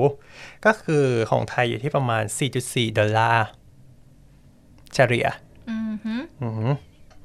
ถ้าเกิดเออเราก็ถือว่าอยู่ใน แล้วเรา ดั ต้องเทียบกับ ลางๆ อะไรอะ อันนี้คือเทียบแค่ราคา อืม อย่างเดียวนะ เราถืออยู่ในเกณฑ์กลางๆของแต่ละประเทศและภูมิภาคนี้ อยู่ แส ใน ดง เกณ ว่า ฑ์ ราก ลา คาง เฉลี่ยในช่วงนั้นของประเทศอื่นๆ ก็ประมาณ สี่ ๆใช่อ่า อืม ถ้าเกิดของอินโดนีเซียก็สามสามจุดสองมาเลเซียสามอินเดียศูนย์จุดห้าดอลลาร์ แต่อินเดียคือคือเขามีตลาดที่แบบ ใช่ใช่ๆอี นั่ ก นแห แบ ละ บหนึ่ง อ๋อบอลิวูดของเขาเนาะ อ่าฮะใช่ ถ้าเกิดสิงคโปร์ก็ห้าจุดเก้าม ฮ่องกงเจ็ดจุดเจ็ด ฮ่องกงแพงมากค่ะการัน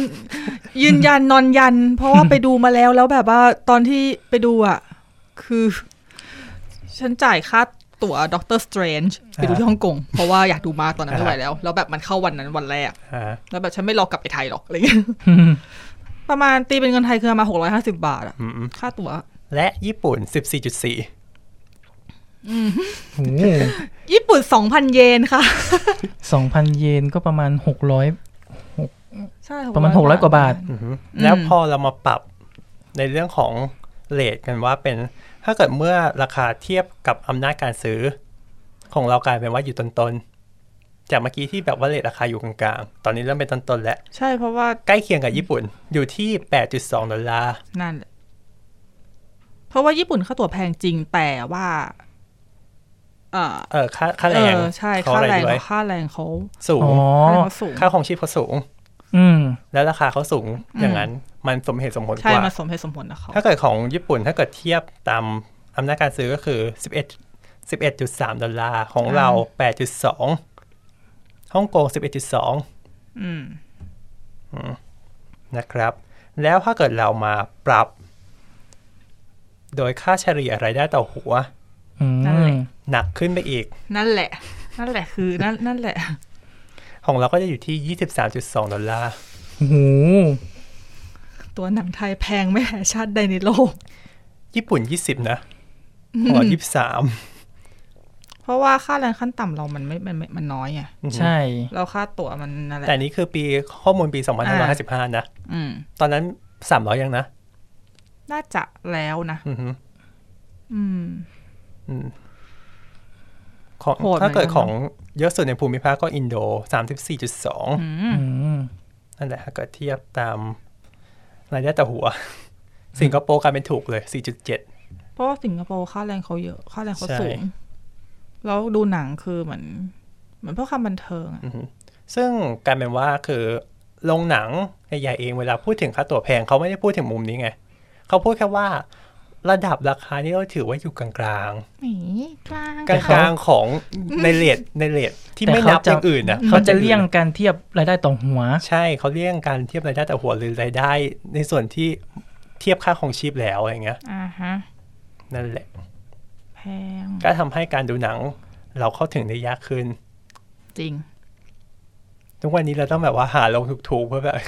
เฉลี่ยดูหนังให้ได้ จริง เยอะ ค่ะหขึ้รือนไม่ก็หาโปรโมชั่นให้ได้มากที่สุดอะค่ะ บาง อัน คน นี้ เขาก็ข้ามไปสายมืดไปดูหนังเถื่อน ซึ่งก็ฟังตอนหนังเถื่อนของเราได้นะครับ ยังคงขาย ขาย แล้วมันเชื่อมโยงได้ ขายทุกอย่าง นั่นแหละ ก็ประมาณนี้เนอะ ใช่ก็เป็นอีพีลงหนัง นะฮะ ใช่ไหมอย่างนี้เรียกอีพีลงหนังเปล่าวะ ก็ประมาณหนึ่งคือมันเป็นโรงหนังที่เป็นส่วนหนึ่งที่แบบว่า ถ้าเกิดสมมติอ่ะคุณอยากทำโรงหนังเองอ่ะคุณต้องเจออะไรกับมันบ้าง เพราะว่าเออโรงหนังมันก็สามารถแยกวาไรตี้ได้เยอะอะเนาะอันนี้เหมือนกับเป็นเขาเรียกว่าอะไร มุ วะ มหนึ่ง เป็นแบบเป็น มุม โซ เริ่ม ลิด ต้น เออเป็นเป็นโซลิดมากเลยอะแบบอะไรแข็งแข็งๆอะ อันนี้คือเป็นมุมกฎหมายก่อนไง แบบอะไรแข็งแข็ง หมายหน้าสาม ๆ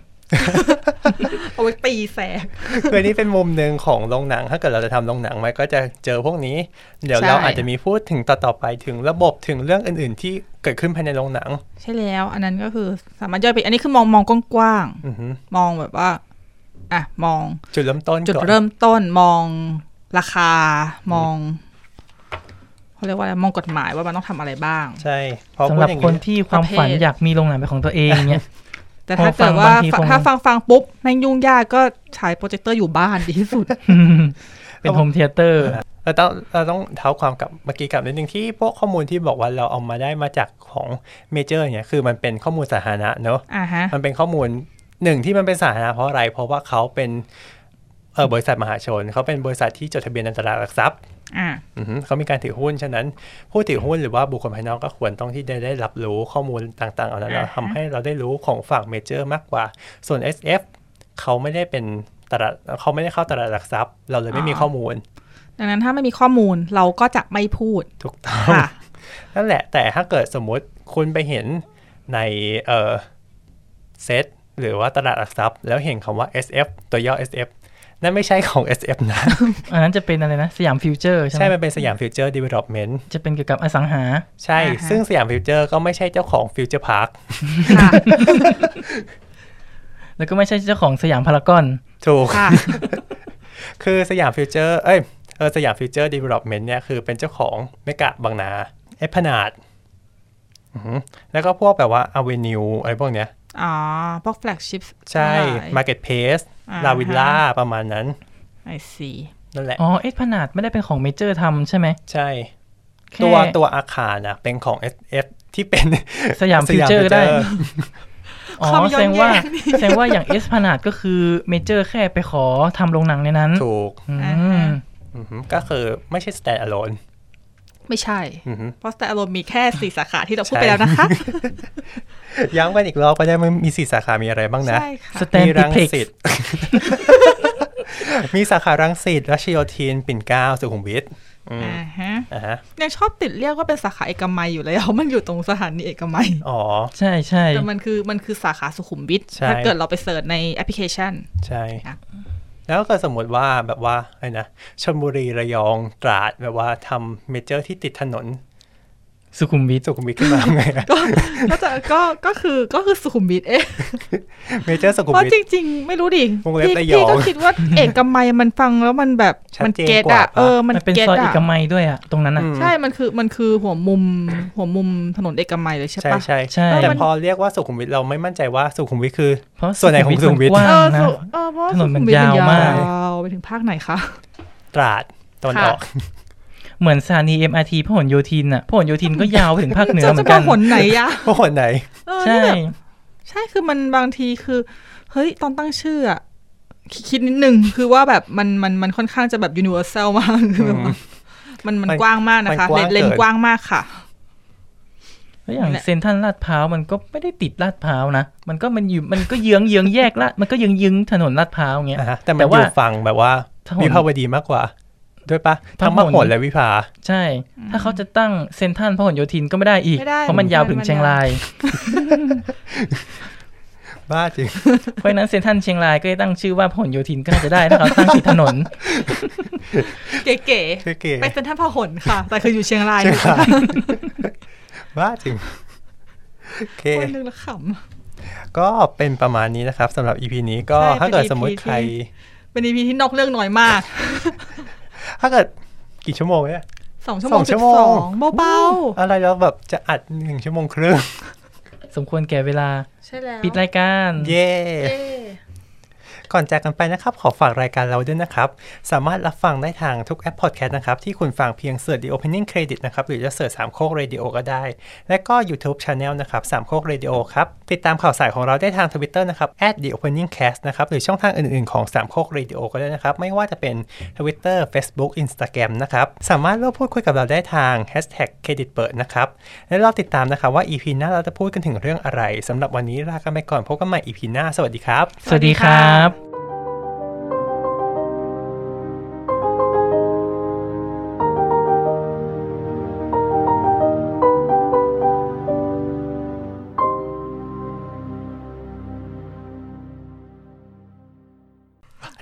ขนาดนึกว่าจะสั้นนะนะ เออ แต่นี่ก็สั้นสั้นกว่าอีพีอื่น โอเค ใช่ เดี๋ยว ใช่ อาจไปตัไม่ดผิด อาจไปตัดเดี๋ยวอาจจะได้สั้นกว่านั้นอีก ใช่แล้ว เย่ สุบสั้นดูสองนาที บ้าจริง อย่างอีพีก่อนอะที่เราอัดกันนะแบบ กี่ชั่วโมงนะสามชั่วโมงมั้ง อืม แล้วแบบว่าคิดว่าตัดน่าจะตัดได้เยอะแหละปรากฏเอาตัดออกไปเอ้าครึ่งชั่วโมงเอง นิดเดียวมากเลยอะ ใช่ แสดงว่าเราพูดกันดีขึ้นจังหวะการรับส่งอะไรดีขึ้น เย่ พัฒนา พัฒนาไง พัฒนาไม่ต้องมีให้ตัดมาก นะ ยิ่งตอนแรกๆคือตัดบ่อยมากอะตัดแล้ว โอ้ ตัด จริง อีก ตัดถี่มากอันนี้คือต้องยอมรับเลย นะสนี่แหละสกิลเราดี เยี่ยม พัฒนาค่ะ 20 EP มันก็คงต้องมีพัฒนาบ้างเหอะ ถ้าเกิดไม่มี ทำไม เล ไม่ ย พัฒ เป็น นา ไรอะไรก็แย่ ก็ไม่ดีนะ คือถ้าเกิดไม่มีพัฒนาเลยคือ พิจารณาตัวเองเลยนะว่า เนอะ จะทำต่อเลยเอ้ยไม่ใช่เอ้ยทำทำทำเรายังทำต่อเรายังมี เรื่องอีกเยอะเลยที่อยากคุย ใช่เรายังมีท็อปิกเยอะมาก ดูสิแต่ละวันที่แบบว่าเราคุยคุยๆกันแล้วแบบมีท็อปิดผุดขึ้นมาแล้วก็แบบ เออ ไปจด อัน ไป นี้ จด จดอันนี้จด เยอะไปหมดเลย เมื่อกี้ที่พูดพูดไว้นี่มีเราจะจดเพิ่มอีกกี่อันแล้วเนี่ย เพียบ เราคงต้องขอยืมกำแพงเมืองจีนไว้จด ว่าเห็นได้จากดวงจันทร์ถูกไหม ไม่เห็น ไม่เห็น อันนั้นหลอกไง ทฤษฎีสมคบคิด ใช่ แน่ สมคบคือใครอะ สองคบกับใครสองว่าจริง ตัดเป็นเอ็นเครดิตได้ไหมที่แบบ อ๋อ โพสเครดิตน่ะ เอาเป็นโพสต์ ที่เล่นมุกกันอะ ปลาปลาปลา เป็นเป็นโพสเครดิตที่จะไม่แยกเป็น EP โพสเครดิต ใช่แต่เป็นโพสเครดิตที่อยู่หลัง ต ต อ อน น หลั อะ ง หลังเพลงหลังเพลงบรรเลง อ่ะ อะ ฮะ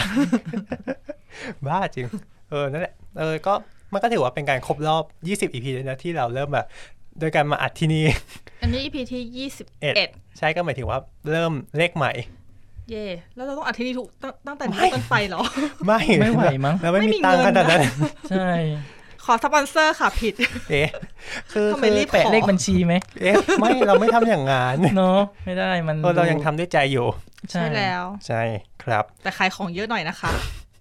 ขายของที่ไม่ใช่ เพราะว่า ขา จ ย ริง แบบ ๆจริงๆเราไม่ได้อยากได้เงินเราอยากได้คนฟัง โอ้ ใช่เราอยากได้ โ feedback สวยอะ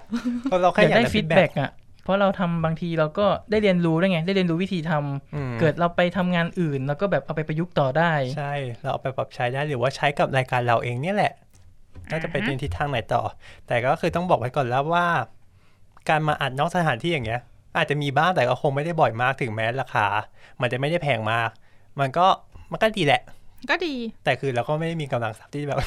บางทีก็ และ เป็น ไม่ เรื่ ได้ องความ และไม่ได้ แล้วก็ ว่างขนาด เออ นั้น ไม่ได้ว่างขนาดนั้น ด้วยค่ะ ด้วย คือห้องอัดค่อนข้างไกลจากบ้านพอสมควร อือหือ คือ ไม่ไกล เดินทางง่ายนะ แต่ว่ามันมันก็ค่อนข้างไกลเหมือนกัน ไม่ไกล แล้วแบบตอนเย็น จ้ะ เย็นตอนเย็นเย็นๆที่กรุงเทพมันก็ไม่ใช่ว่าจะแบบ อภิรมย์ ใช่ อย่าง รถ วัน ติ นี้ ด มา อี ก็ วันนี้ก็ฝนตก เอ ค่ะ อ ลำบาก เลือกวันได้ดีมากเลยอะ ใช่ มาวันนี้แล้วฝนตกกว่าวันนี้ แล้วแบบกวนตีนมากนะใช้คำว่ากวนตีนได้ไหมใช้ได้เนาะ ครับ คือทั้งวันเลยนะ แดดจ้ามากทั้งวันเลยนะ แล้วพอห้าโมงปุ๊บมา ก็ เม เพ ฆ ราะมั มาน จ้าทั้งวันมา มั แล้ น วไง ชอบมาตอนจะเลิกงานอ่ะ อะฮะ เออ มันรู้เวลา อย่างบ่ายสองอ่ะบ่ายสองไม่มีใครออกจากออฟฟิศน่ะมันควรตกตรง นั้น แล้วหยุดไปเลยบ่ายสามจบ เออ เออ อันนี้มาห้าโมงอ่ะแล้วคนกำลังจะออกออฟฟิศกำลังกลับบ้าน อืม กลับไม่ ได้ แต่นี่คือแบบว่า เออ พอตอนที่ออกมาจากคอนโดเออไม่ใช่ที่ออกมาจากออฟฟิศอะก็โอเค แบบฝนมันหยุดตกไปแล้ว คือมันอาจจะมีปิดปิดปลอยนิดนึงก็คือออกมาก็โอเค พอมาลง MRT สีลมเนอะก็รู้สึกว่า เออ โอเค อากาศมันเป็นบรรยากาศเย็นๆ เราเดินมานี่ก็ได้ เป็นไงล่ะคะเดินมาด้วย เหงื่ ส อแต ภาพ ก อืม ชุ่มเหงื่อค่ะ ไม่คือเออต้องบอกก่อนว่าเราเราเดินในลักษณะแบบว่า เออคูณสองของคนปกติไง ใช่เดินไว เดินระยะหนึ่งเก้าปอนด์ หนึ่งเก้าหนึ่งเก้าปอนด์คือสองเก้าชาวบ้านอะ ใช่ สามไหมสองเถอะ แต่ ถ้า ด้ เกิดวยความ ถ้าเกิด เร็ว ถ้าเกิดเป็นพี่ก็อาจจะแบบหนึ่งเก้าปอนด์คือแบบเก้าครึ่งพี่อะ อืม พี่ว่าพี่เดินเร็วมาก คือเดินเร็วกว่า ผู้หญิง ชาวบ้าน ปกติหรือเดินเร็วคนทั่วไปแล้วนะ เจอปอนเข้าไปคือฉันเดินช้า จริง ๆ เมื่อก่อนก็เดินไวนะตอนตอนสมัยมาเรียนพิเศษ ตอนยังไม่ได้เข้ามหาลัยอ่ะ อือฮึ ก็เดินไวชอบเดินนะเดินโอ้จะเดินจากอนุสาวรีย์ไปแบบไปถึงสยามอะไรก็ยังได้ แต่พอนี้พอมันอ้วนขึ้นก็เดินไม่ค่อยไหวอ่ะ อ่าฮะ วาย ประเด็นเดียวเลยคืออ้วนขึ้นเนี่ยแหละ วาย พอยิ่งอ้วนขึ้นก็ยิ่งเดินน้อยลงแทนที่จะได้เดินเพิ่มขึ้นเพื่อให้ลดน้ำหนัก ใช่คือใจอยากเดินเยอะเหมือนกันนะ แต่พอเดินอ่ะมันปวดขาไง อ่าฮะ มันจะปวดเท้าอ่ะ แต่ใจยังอยากเดินนะ อืม เรารู้สึกว่าเราก็ชอบ แต่ว่าบางที วิธี ถนนกรุงเทพอ่ะ เปลี่ แบ ย บ นรองเท้าค่ะ บางทีถนนกรุงเทพก็ไม่ดีอ่ะแบบ เออ ฟุต ไม่ บาท เอื้อ พื้นมันไม่เท่ากัน อ่าฮะ พอเราเดินมันก็แบบปวดเท้าไวขึ้น เดินในกรุงเทพทุกวันนี้คือไม่สามารถมองข้างหน้าได้เลย มองแต่ ต้องมอง พื้น เออต้องมองพื้นจริๆ มองพื้นตลอดทาง ไม่ อั งั้ น นดีด อย่างเมื่อกี้เดินมาแบบหนึ่งกิโลกว่าๆอย่างเงี้ยก็คือแบบต้องมองทางตลอดแบบ ไม่สามารถเงยหน้าขึ้นมาแบบ รับลมชมวิว มองคน ใช่ อื่น แล้ว มองโทรศัพท์อย่างเงี้ยคือแบบ เพราะถ้าม ม อ อง ง พื้น โทรศัพท์คือฉันคือ ชดีนด ดีดแน่ จะบอกว่าเป็นคนที่โดนดีดบ่อยมากเลยอ่ะ อี ลูกระเบิดบนพื้นเนี่ย วันนี้ก็โดนลงไปกินข้าวก็โดน อ๋อ หน้าออฟฟิศเนี่ยสิ่ง ปะ เนาะ